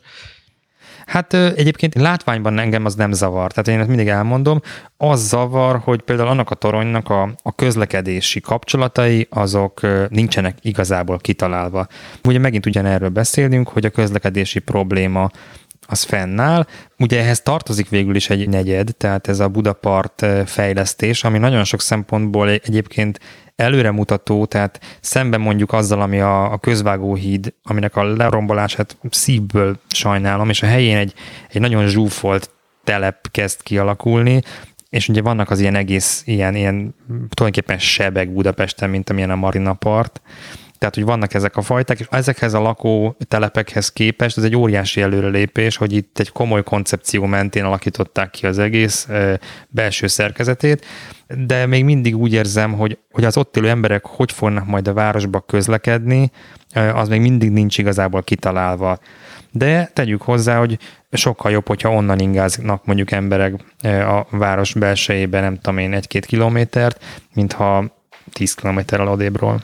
Nem vagyunk egyébként, itt a felhőkarcolókról jut eszembe, hogy nem vagyunk egyébként túl konzervatívak az építészettel kapcsolatban most eszembe jutott egy példa, ugye, hogy menjen anyáznak most a felhőkarcolóra, hogy Márai talán egy polgárvallomásaiban említi azt, amikor a Krisztina városi vásárcsarnoknak építettek egy tornyot, és egy olyan órát raktak rá, ahol nem voltak számok, és egyébként az Oltán Gábor is az egyik könyvében nagyon érdekesen elemzi ezt az egész kérdést, hogy, hogy a modernizmustól való félelem az mennyire egy ilyen zsigeri reakció ezekre a dolgokra. Most lehet, hogy pont a MOL felőkarcoló nem jó példa erre, de én azt érzem, hogy sokszor van ilyen a város építészetben is, és egyébként a te könyvedben is van két templom, majd kérlek említsd hogy micsoda, mert fejből nem tudom, és nem akarom most azzal tölteni az időt, hogy fellapozom. Két a 30-as években és ugyanúgy a második kerületben, ha jól emlékszem, épült templom. Az egyikre azt mondták, hogy ez szovjet építészet, ugyanazok a polgárok valószínűleg, akik hiányolták a számokat az óralapról. A másikra meg mit mondtak, hogy... Hát a, a másikon az Isten garázsa Isten volt. Garázsa, az, a, az a Városmajori templom volt az Isten garázsa, a, a Pasaréti templom volt a, a szovjet stíl, Érdekes volt ez a korszak egyébként a, a modern építészet a 30-as évekről beszélünk. 30-as évekről beszélünk, igen, amikor párhuzamosan ment ugye két, két vonal, tehát egyrészt egy nagyon konzervatív, neobarok, neoklasszicista építészet, és mellette pedig ez az újszerű, meg új stílusú, és néha a kettő ötvöződött és valóban, tehát ugye az első olyan modern templom Budapesten az a Városmajori templom volt, ahol egyébként úgy sikerült meghekkelni a, a rendszert, úgy tudták megépíteni, hogy közvetlenül Vatikántól sikerült kérni rá engedélyt, és így megkerülték a, a, a magyar szinteket, hogy szegény Ferencesek, ugye a Pasaréti templomnál ők ott végigjárták a, a tortúrát, a, a tortúrát és a, de az volt az érdekes, hogy közben elkezdték építeni a templomot, úgyhogy mire megkapták a, az építési engedélyt, addig gyakorlatilag álltak a falak, és ez a magyar építőipar történetének egy ilyen fantasztikus varázsa, hogy az hivatalos alapkülletétel és a bokréta ünnepség között egy hét telt el, mert hogy akkor sikerült hivatalosan lerakni az alapkövet, amikor már álltak a falak. Neked egyébként tetszik ez a két templom? Nagyon szeretem. Ez két csodaszép, gyönyörű templom, és nagyon érdekes, hogy modern templomépítészetnek két kitűnő példája, és egyébként van azért több eleme is. Tehát például volt a volt egy zsinagóga is egyébként, amit titté alakítottak át, ez mind a mai napig megvan, és egy gyönyörű, szép, tágas, modern épület volt. Nagyon ez érdekes. A ez a tudományos ismeretterjesztő társulat? A... Igen, igen, igen, igen, igen, igen, igen. Most ugye visszaszerezték, ha jól tudom, zsinagógának ezt az épületet, de nem állítják vissza az eredeti belső hmm. tereit sajnos. Szóval ez a modern építészet egy nagyon izgalmas ö, korszak volt a, a budapesti építészetben, és nem igazán tudott kiteljesedni, mert, mert jött a háború, és utána szociálban kellett alkotni, és természetesen nem templomokat. Mm, és azért egy kicsit visszakanyarodtunk itt a beszélgetés ellenére a felrobbantott templomhoz, de nekem még itt eszembe jutott egy érdekes dolog a modern építészettel kapcsolatban, hogy lehet, hogy azért van olykor, olykor a, a zsigeri, a modernitás elutasítása, amiről Zoltán Gábor is írt. Olykor viszont azt érzem, hogy lehet, hogy van egy, egy kis jogos, vagy olyan előítélet, aminek van alapja. Eszembe jutott egy könyv, ez a Tom Wolfnak van egy könyve, az a címe, hogy tulajdonképpen egy röpirat a 70-es évek második felében írta talán a Bauhaus-tól a mi házunkig, ami angolul egy kicsit jobban hangzik, mert egymásra mert a Bauhaus és az Our House, de hogy tulajdonképpen egy modern építészet ellenes röpira, mert, mert ő annyira felhúzta magát a programszerű építészeten. Példákat ír le, amikor a tervező megtervezi, ma is használjuk ezeket a szavakat, a szép letisztult, letisztult ugye ez egy kulcs szó, geometrikus formákat, ahol minden fehér, a párnák is fehérek, a bútorok is fehérnek, és szegény megrendelő ö, ö, nem bírja elviselni ezt a környezetet, és színes párnákat tesz a díványra, hogy, és függönyöket az ablakra, ugye, mert az is a letisztult nincs függöny, és a tervező visszamegy és leszedeti vele, mert ez sérti a, az alkotást. Más irodaház, ahol a redőnyök csak három fázisba állhatnak, mert úgy néz ki jól ez az egész, de aztán kiderül, hogy, hogy használhatatlan, mert a nap úgy süt be, hogy ha félig leeresztik, az nem jó, ha egészen felhúzzák, az se, stb. stb. Tehát mire akarok kiukadni itt a Tom Wolf kapcsán? Az, hogy valószínűleg a, a 70-es évekre azért lehetett egy ilyen dolog, amikor egy építészet filozófiát és programot akart előírni, de nem azért lett derékszög, meg lecsupaszított, mert az funkciójában úgy volt jó, hanem mert ez volt a program. Tehát, hogy ez mennyire képes levetközni a modern építészet ezt a megközelítést? Én ezt szerintem nem a modern építészetnek a hibája vagy a sajátossága. Én úgy képzelem, hogy minden építészeti stílusban, meg minden zenei stílusban, meg minden, minden más művészeti ágban vannak ugye a remek művek, van valamivel több jó alkotás, aztán van egy csomó átlagos, és akkor van egy csomó pocsék. És ugye mennél inkább divatba jön egy, egy alkotás, amit ugye a, a lángelmék alkotnak meg először, és minél inkább elterjed, annál több lesz ugye a pocsék alkotás, és akkor egy idő után a közönség már azzal találkozik, és akkor megutálja, és jön valami következő, mert elege lesz belőle. És ez mindennel lejátszódik, nem csak a, a modern építészettel, ugyanez lejátszódott mondjuk a bérház építéssel, amikor egy idő után már tényleg ez a, úgy mondják, hogy ilyen malter barokk stílusban épültek így roham munkában a historizáló házak, és pocsékok voltak. Tehát ez egy állandó folyamat. Tehát ha Budapesten járunk, akkor a régiben is találunk pocsékot. Hát, úgy, hogy őszintek legyünk, több a pocsék, mint a jó. Budapestnek a házállománya én szerintem nem egy olyan kiemelkedően jó. Budapesten nincsen olyan ház, vagy elképesztően kevés, amiatt azt mondanám, hogy érdemes idejönni a világ másik feléről. Budapestnek egyébként maga a város, ami értékes. Tehát, hogy ez a, ez a millió, amit ezeket a nem feltétlenül kiemelkedő házakból összeálló utcák adnak. Tehát a térélmény. Igen, itt lenni jó, élni jó, sétálni jó, stb. Nem az van, hogy idejövök és megnézek egy házat, mert, mert olyanból nagyon kevés van, ami tényleg egyedülálló. Szóval, hogy visszatérve, ez nem feltétlenül a modernnek a hibája. Én azt szoktam mondani, hogy ilyen, nem is tudom, 20-60-80 szabály, ami azt jelenti, hogy körülbelül megépül egy jó ház, akkor az 20 évig olyan frissnek és szépnek és újnak érezzük, és, és oda költözne a cégünk, meg ha minden pénzünk lenne, akkor az lenne az államházunk. Utána egy 20 éves házad már kezd cikivé válni, elavultál, és körülbelül 60 évig egyre jobban csökken a, az értéke. És aztán kezdik felfedezni mondjuk a, a, egy ilyen underground közösség, és utána egyre jobban visszakerül, és amikor már 80 éves, akkor már szépnek, meg izgalmasnak látjuk újra. Ez mondjuk egy más stílusokban is megvan, csak még mondjuk egy zenénél, ha nem hallgatok egy zenét, vagy nem olvasok egy könyvet, az még nem semmisül meg, de ha egy ház nem tetszik, akkor azt lebontják, vagy átépítik. És ez azért nagyon érdekes, mert ugye most pusztítjuk el éppen a 80-as évek építészetét, közöttük remek műveket is. Mondanál egy példát, ami Budapesten neked nagyon fájt, hogy Hát ugye a, a teherelosztó a várban az egy ilyen példa volt, és sajnos fél... Ez mitől volt teherelosztó egyébként? Mire ez volt? Ez egy ilyen elektromos szakkifejezés volt, ez valami központi irányító, nem tudom mi volt, a technikai részét nem tudom. Szóval a várban nagyon jól sikerült a 60-as években a, a beépítés, az átalakítás, és most ezek sajnos veszélybe kerültek. Tehát a 60-as, 70-es években épült vári beépítések. Ezt csak a hallgatóknak mondom el, tehát ugye azért, mert folyik most egy vár rekonstrukció, ami a historizáló, tehát a minden építsünk régit vissza. A régi az most idézőjelbe értendő, mert hát hogy mennyire régi. Hú, ez egy nagyon-nagyon messze vezető sztori, igen, valóban erről van szó, de ugyanez a szabály jön elő, tehát hogy a, az, hogy mondjuk a háború után lebontottak ugye historizáló házakat, amik nagyon megsérültek, azt sokan összekötik a kommunizmussal, holott nem csak erről volt szó, hanem arról is, hogy, hogy ezek a házak akkoriban 30-40 évesek voltak, hiszen egy csomó a két világháború között épült, vagy a század elején.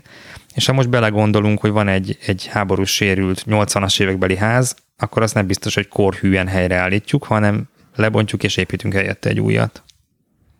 Ugyanakkor én azt is érzékelem, hogy talán a 60-as, 70-es években, amikor bejöttek az új anyagok, mondjuk műanyag, meg a betonnak újféle felhasználási módjai, elképzelhető, hogy egy csomó épület azért nem álltak ki az idők próbáját. Ezek az anyagok másként öregedtek, mint gondolták. Most gondolok ilyen brutalista épületekre is, ami a terv asztalon nagyon jól mutatott, de például nem tudom, hogy ez mennyire volt jellemző irányzat Magyarországon vagy Budapesten, de emlékszem, hogy Bostonban egy egész kormányzati negyed van ebben a stílusban, és hát borzasztó. Tehát az ember nek a közérzete egyszerűen rossz ezek között a házak között, és már azt érzékeltő, hogy ők is szabadulnának valahogy tőle, de ott van egy ilyen beton tömeg, amitől nehéz azért.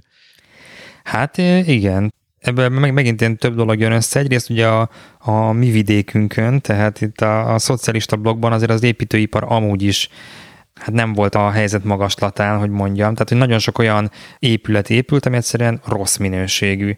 És valóban a 20. században rengeteg új építőanyagot kezdtek el alkalmazni, nem csak a háború után, már a háború előtt is, nem csak a modernben, hanem, hanem az Deco stílusban is. Tehát például mondjuk a, ugye egy ilyen mini felhőkarcoló állt ugye a Kerepesi úti temetővel szemben. Ez volt akkor a Moltorony előny? A Moltorony elődje volt. Ez még a háború előtti felhőkarcolóként kell elképzelni? E, igen, és ez Oti székház volt a Fiumei úti temetővel szemben, ami most is áll egyébként, és most is gyönyörű szép épület, csak a tornyának a nagy része hiányzik. Ez bauxit betonból épült, és kiderült, hogy hát ez nem volt egy olyan kiforrott technológia, hogy megmaradjon sokáig, és kénytelenek voltak visszabontani, mert életveszélyessé vált. Ezért a felhőkarcoló az, az inkább csak a, a stílusában volt felhőkarcoló, tehát, de ha ránézel egy, egy ilyen archív képre, akkor azért eszedbe jut a New Yorki felhőkarcoló élmény. Ja, az ugyanaz, mint ilyen egymásra rakott szintekkel. Igen, ez a meg, megnyújtott cikurat. Aha, nagyon érdekes. Számomra az is új ebben, hogy a bauxit beton az akkor már használatos volt. Azt hittem, hogy ez egy ilyen háború utáni problematika. Valahogy hajlamosak vagyunk egyébként mindent elvágni, hogy, hogy a háború előtt és után és hogy minden megváltozott, és kicserélődtek az emberek, az építőanyagok, a, a stílusok, de valójában, valójában ez egy szünet volt, és ugyanúgy folytatódta például a modern építészet egy nagyon rövid ideig, tehát nem tudom én a Erzsébet téri buszpályaudvar, hiszen az megépülhetett még a szociál előtt, nem modern stílusban, de mit tudom én, az úgynevezett Kádár kockának az ősei, azok már megvoltak a háború előtt. Egyébként igen, most, hogy mondod, eszembe jutott egy nagyon izgalmas példa. Meglepve láttam egy újságcikket, azt hiszem a, talán a New York Times-ban volt, de lehet, hogy nem. Egy pár évvel ezelőtt volt a MoMA-ban, tehát a New Yorki MoMA-ban egy kiállítás a frankfurti konyháról. A frankfurti konyha az azért volt nekem izgalmas, mert ránéztem a képre, és azt láttam, hogy ez annak a Békesmegyeri panellakásnak a konyhája, amiben én fölnőttem. És a frankfurti konyha New Yorkban, Amerikában átlényegült egy szinte műalkotásra, és elolvastam a hátterét, és kiderült, hogy ezt 1920 6, most lehet, hogy hülyeséget mondok, majd beteszem a műsorjezetetet, vagy 24, vagy 26, valahogy így a 20-as évek közepén alkották meg programszerűen, az, hogy kimérték, hogy az általad is említett önkormányzati lakásokban a munkás hogy tudja nagyon hatékonyan a konyhában az ott tervezett fűző tevékenységet elvégezni, és akkor hogy, hogy lehet úgy megszervezni ezeket a munkafolyamatokat, és ez egy nagyon nagy újdonság volt akkor, és tényleg hát ez később megjelent a magyar panelházakban, mint már bevett technológia. Szóval tényleg nagyon érdekes, hogy úgy gondolkozunk a háború lett évekről, mint amelyek egészen másak lettek volna, de valószínűleg nagyon sok minden keletkezett ott, amit aztán mi modernek vagy utált modernek érzékeltünk aztán a 60-as, 70-es években. Hát igen, tehát ez egy teljesen keresztül nyúlik és szerves. Ez a kicsit olyan, mint az országhatárok, hogy úgy gondoljuk, hogy nem tudom, itt az országhatár, vagy egy népnek a határa, és akkor ott a, a konyha, meg a népzene, meg minden véget ér, és hát nem, hanem ez egy folyamatosan átmosódó dolog, és ugyanígy van a korszakok között is a határok nem élesek. Egyébként itt a szociált említetted, a szociál ugye nagyon sok mindenben, ha jól érzékelem, elnyomta aztán ezeket a modern 20-as, 30-as években elinduló magyar modern építészeti kezdeményezéseket, vagy akkor már hagyományokat, és ez azért is jutott eszembe, mert neked van egy podcastod, ez az Auditorium, ahol építészekkel beszélsz, főleg Budapesten alkotókkal, ha jól érzékelem, és az egyik ilyen rekonstrukció is egy szociálnak érzékelt épületnek a, a rekonstrukciója, de ami aztán kiderült, hogy valahol mégis tudott újat mutatni. Igen, a podcastról csak annyit, hogy nem csak az enyém, tehát azért ezt a Magyar Építőművészek Szövetségével csináljuk, és az a, a, az összefüggés az egyes beszélgetések között, hogy mindegyik régi épületek újraalakításáról van szó. Egy kicsit van benne egy ilyen küldetés is, hogy nem feltétlenül kell eldobni a, a régit, hanem lehet használni újra. És az egyik ilyen újra használt épület az ugye a, a Moménak a, a központi épülete. Most akkor jól össze fogják keverni, a Moma, Mome. Ez a, a Moholi Művészeti Egyetemnek a, központi épülete, tehát a, az egykori iparművészeti főiskola, ami ugye szociális stílusban épült, mégpedig a szociálnak ezt a neoklasszicista irányzatát követte. Ugye a szociál alatt a legtöbb ember mindent ért, ami a szocializmusban épült, és mivel a nagy részében ugye nem tudom én panelházak épültek, ezt gondolják ma is sokan szociálnak, de ez valójában egy ilyen szovjet elvtársak útmutatása alapján bevezetett, nagyon historizáló, ilyen birodalmi építészet volt, tehát jobban hasonlított a nácik építészetére. Ezt tulajdonképpen ilyen ókori klasszicista motivumokat használó. Igen, de közben a barokból is emelt bele, főleg a, a szovjet világban én nekem az az érzésem, mint azt akarták volna üzenni, hogy, hogy eddig az urak engedhették meg magunknak ezt a pompás barokkot, de most a nép egyszerű fiai is bemehetnek a nem tudom, moszkvai metróba. Tehát aki a moszkvai metróba belépett, az olyan volt, mint hogyha egy székes egyházba lépett volna be, olyan gazdagon díszített barokkos terek voltak, vagy hát vannak mind a mai napig most megint egy kitérőt teszek, bocsánat, folyton kalandozok, mert végre lecsapok arra, aki ért az építészethez, hogy ezt megkérdezem, de ha jól érzékelem, ennek a szociálnak nem csak az épületek ben volt egy szovjet hatás, hanem a tér élményben is, ugye ezek a ultraszéles sugárutak, most megint visszatértem itt a felvonulási térhez, ahol leírtották a parknak egy részét, hogy egy jó nagy plac keletkezzen, de hogy ezek számomra ilyen ázsiai terek, és úgy érzem, hogy néha ezek a szociál lakótelepekben is, mint hogyha ez a szovjet tér élmény jelenne meg, ahol minden egy kicsit távolabb van. És ez egy kicsit ellene hat egyébként a 15 perc alatt érjünk el a gyalog a bevásárló központig, vagy a boltig gyalog lehetőleg. Nem tudom, melyik lakótelepre gondolsz, ami ilyen, Ö, ilyen Hát most megfogtál, nincs a fejemben egy ilyen, ilyen, ilyen. Széles, de, de igazából de... a panel lakótelepen is érzékelek egy ilyen szétterítettséget olykor. Hát ugye a panelat már egy későbbi korszak. A térhasználat szerintem az nem egy speciálisan szocialista dolog volt, mint hogy a panel lakótelep sem, hanem ez egy nemzetközi trend volt. Tehát ugyanúgy épültek panel lakótelepek, nem tudom én, Angliában is. Meg... Azt értem, nem, itt az óriási sugárutakra gondolok, meg hogy egymástól milyen messze vannak a háza. Az is inkább a, az is inkább a korszaknak volt a, a jellegzetessége. Ugye a panel lakótelepeknek az egyik nagy vívmánya az lett volna, hogy ugye van mondjuk egy adott terület, ahol mondjuk ezer embernek kell otthont adni, azt úgy is lehet csinálni, hogy építek sok kis házat és beépítem az egész területet, vagy összesűrítem őket egy-két nagyobb házba, és akkor a többi terület meg egy nagy zöld park tud lenni, ami papíron leírva egyébként tök jól hangzik, Más kérdés, hogy ugye nem számoltak akkor még ugye az autókkal, tehát ahova egykor parkot terveztek, ott most nagyon gyakran parkolók vannak. A másik az, hogy, hogy ahogy telt múlt az idő, az kezdeti, jól megtervezett lakótelepek helyett egyre inkább rájöttek, hogy de azért ezt össze is lehet sűríteni, és akkor megjelent az a sűrűség, ami már nem ehhez a lakosság számhoz volt, és akkor volt az egésznek a legalja, tehát amikor már annyira nem tervezték meg a lakótelepeket, hogy az számított, hogyha le van téve egy toronydaru, akkor az egy állásból hány házat tud felépíteni, és anélkül, anélkül magát? hogy arrébb kelljen vinni. És ez volt a meghatározó. Tehát az építészeknek ahhoz kellett igazodni, hogy, hogy nem tudom, adott idő alatt minél több házat föl lehessen egy húzni, ami teljesen nonsens lakótelepeket teremtett falanszteri megoldás. Na de elkalandoztunk a szociáltól, és mégpedig a, a Mommi-tól, ahol egy, egy ja, igen, igen, igen, igen. épületről volt szó. Az egy nagyon izgalmas épület, hogy a Farkasdi tervezte, aki egyébként nem volt szociálépítész, hiszen nem is voltak Magyarországon szociálépítészek, ez, a, ez amit előbb beszéltünk, Tehát hogy... Úgy, úgy kellett átképeződni, mint a német tanároknak orosz nyelvtanára az 50-es Hát egy években. kis túlzással, tehát hogy olyan emberek alkottak szociál amúgy nagyon jó házakat, mivel jó építészek voltak, akik 5-6 évvel korábban ugye modernista remek műveket alkottak. És ebbe bele tartozik, mit tudom én, a, a Rimanóci, aki például a, az előbb említett Pasaréti templomot tervezte, annak tíz évvel később szociál stílusú házat kellett terveznie, és egyébként abban is tudott ö, nagyszerűt alkotni. Most a hallgatóknak mondom el, hogy az összes név lesz majd linkel a műsorjegyzetekbe, tehát utána lehet nézni azoknak, akiket most itt megemlítünk vagyis te megemlítesz.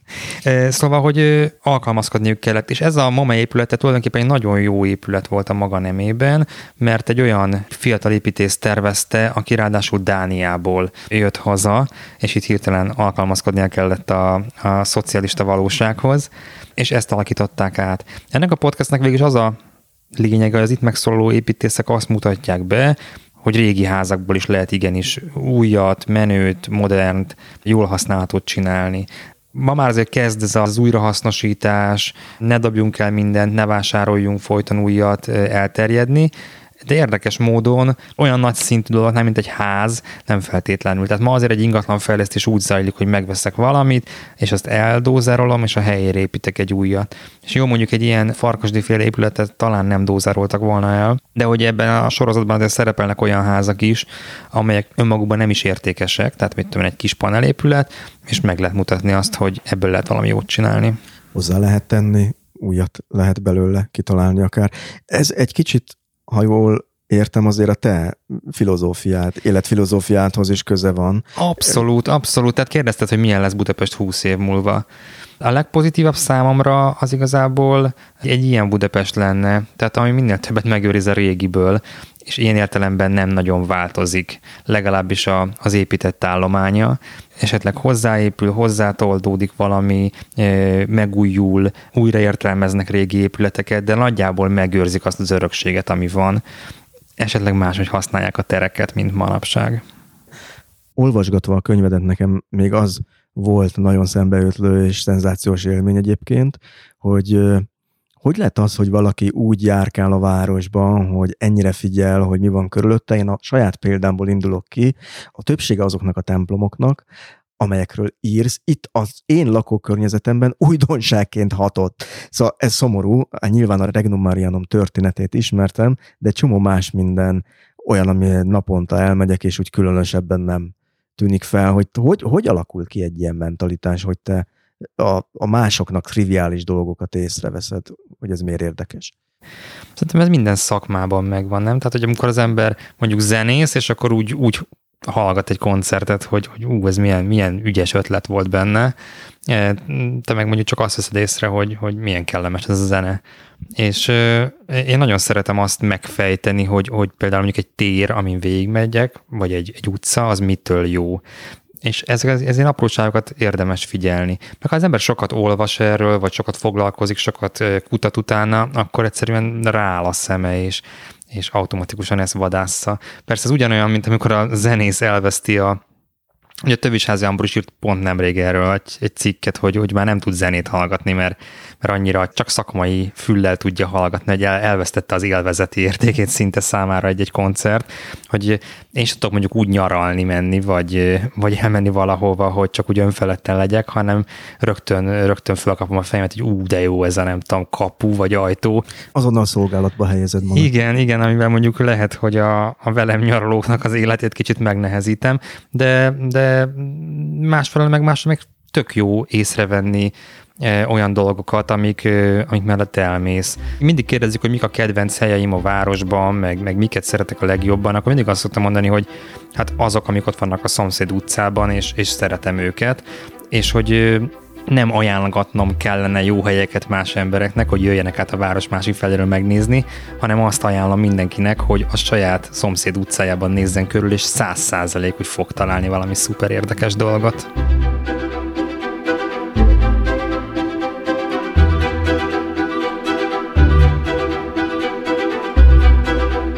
Ennyi volt mára az élet meg minden, legalábbis ami ezt az epizódot illeti. Ez az adás is a hallgatók támogatásával készült. Ha támogatni szeretnéd a podcastot, megteheted a Patreonon. Linket találsz ehhez a műsor honlapján, amelynek címe az életmegminden.hu. A műsor végén pedig hallgass meg kérlek a további szponzorok egyébként hasznos ajánlatait.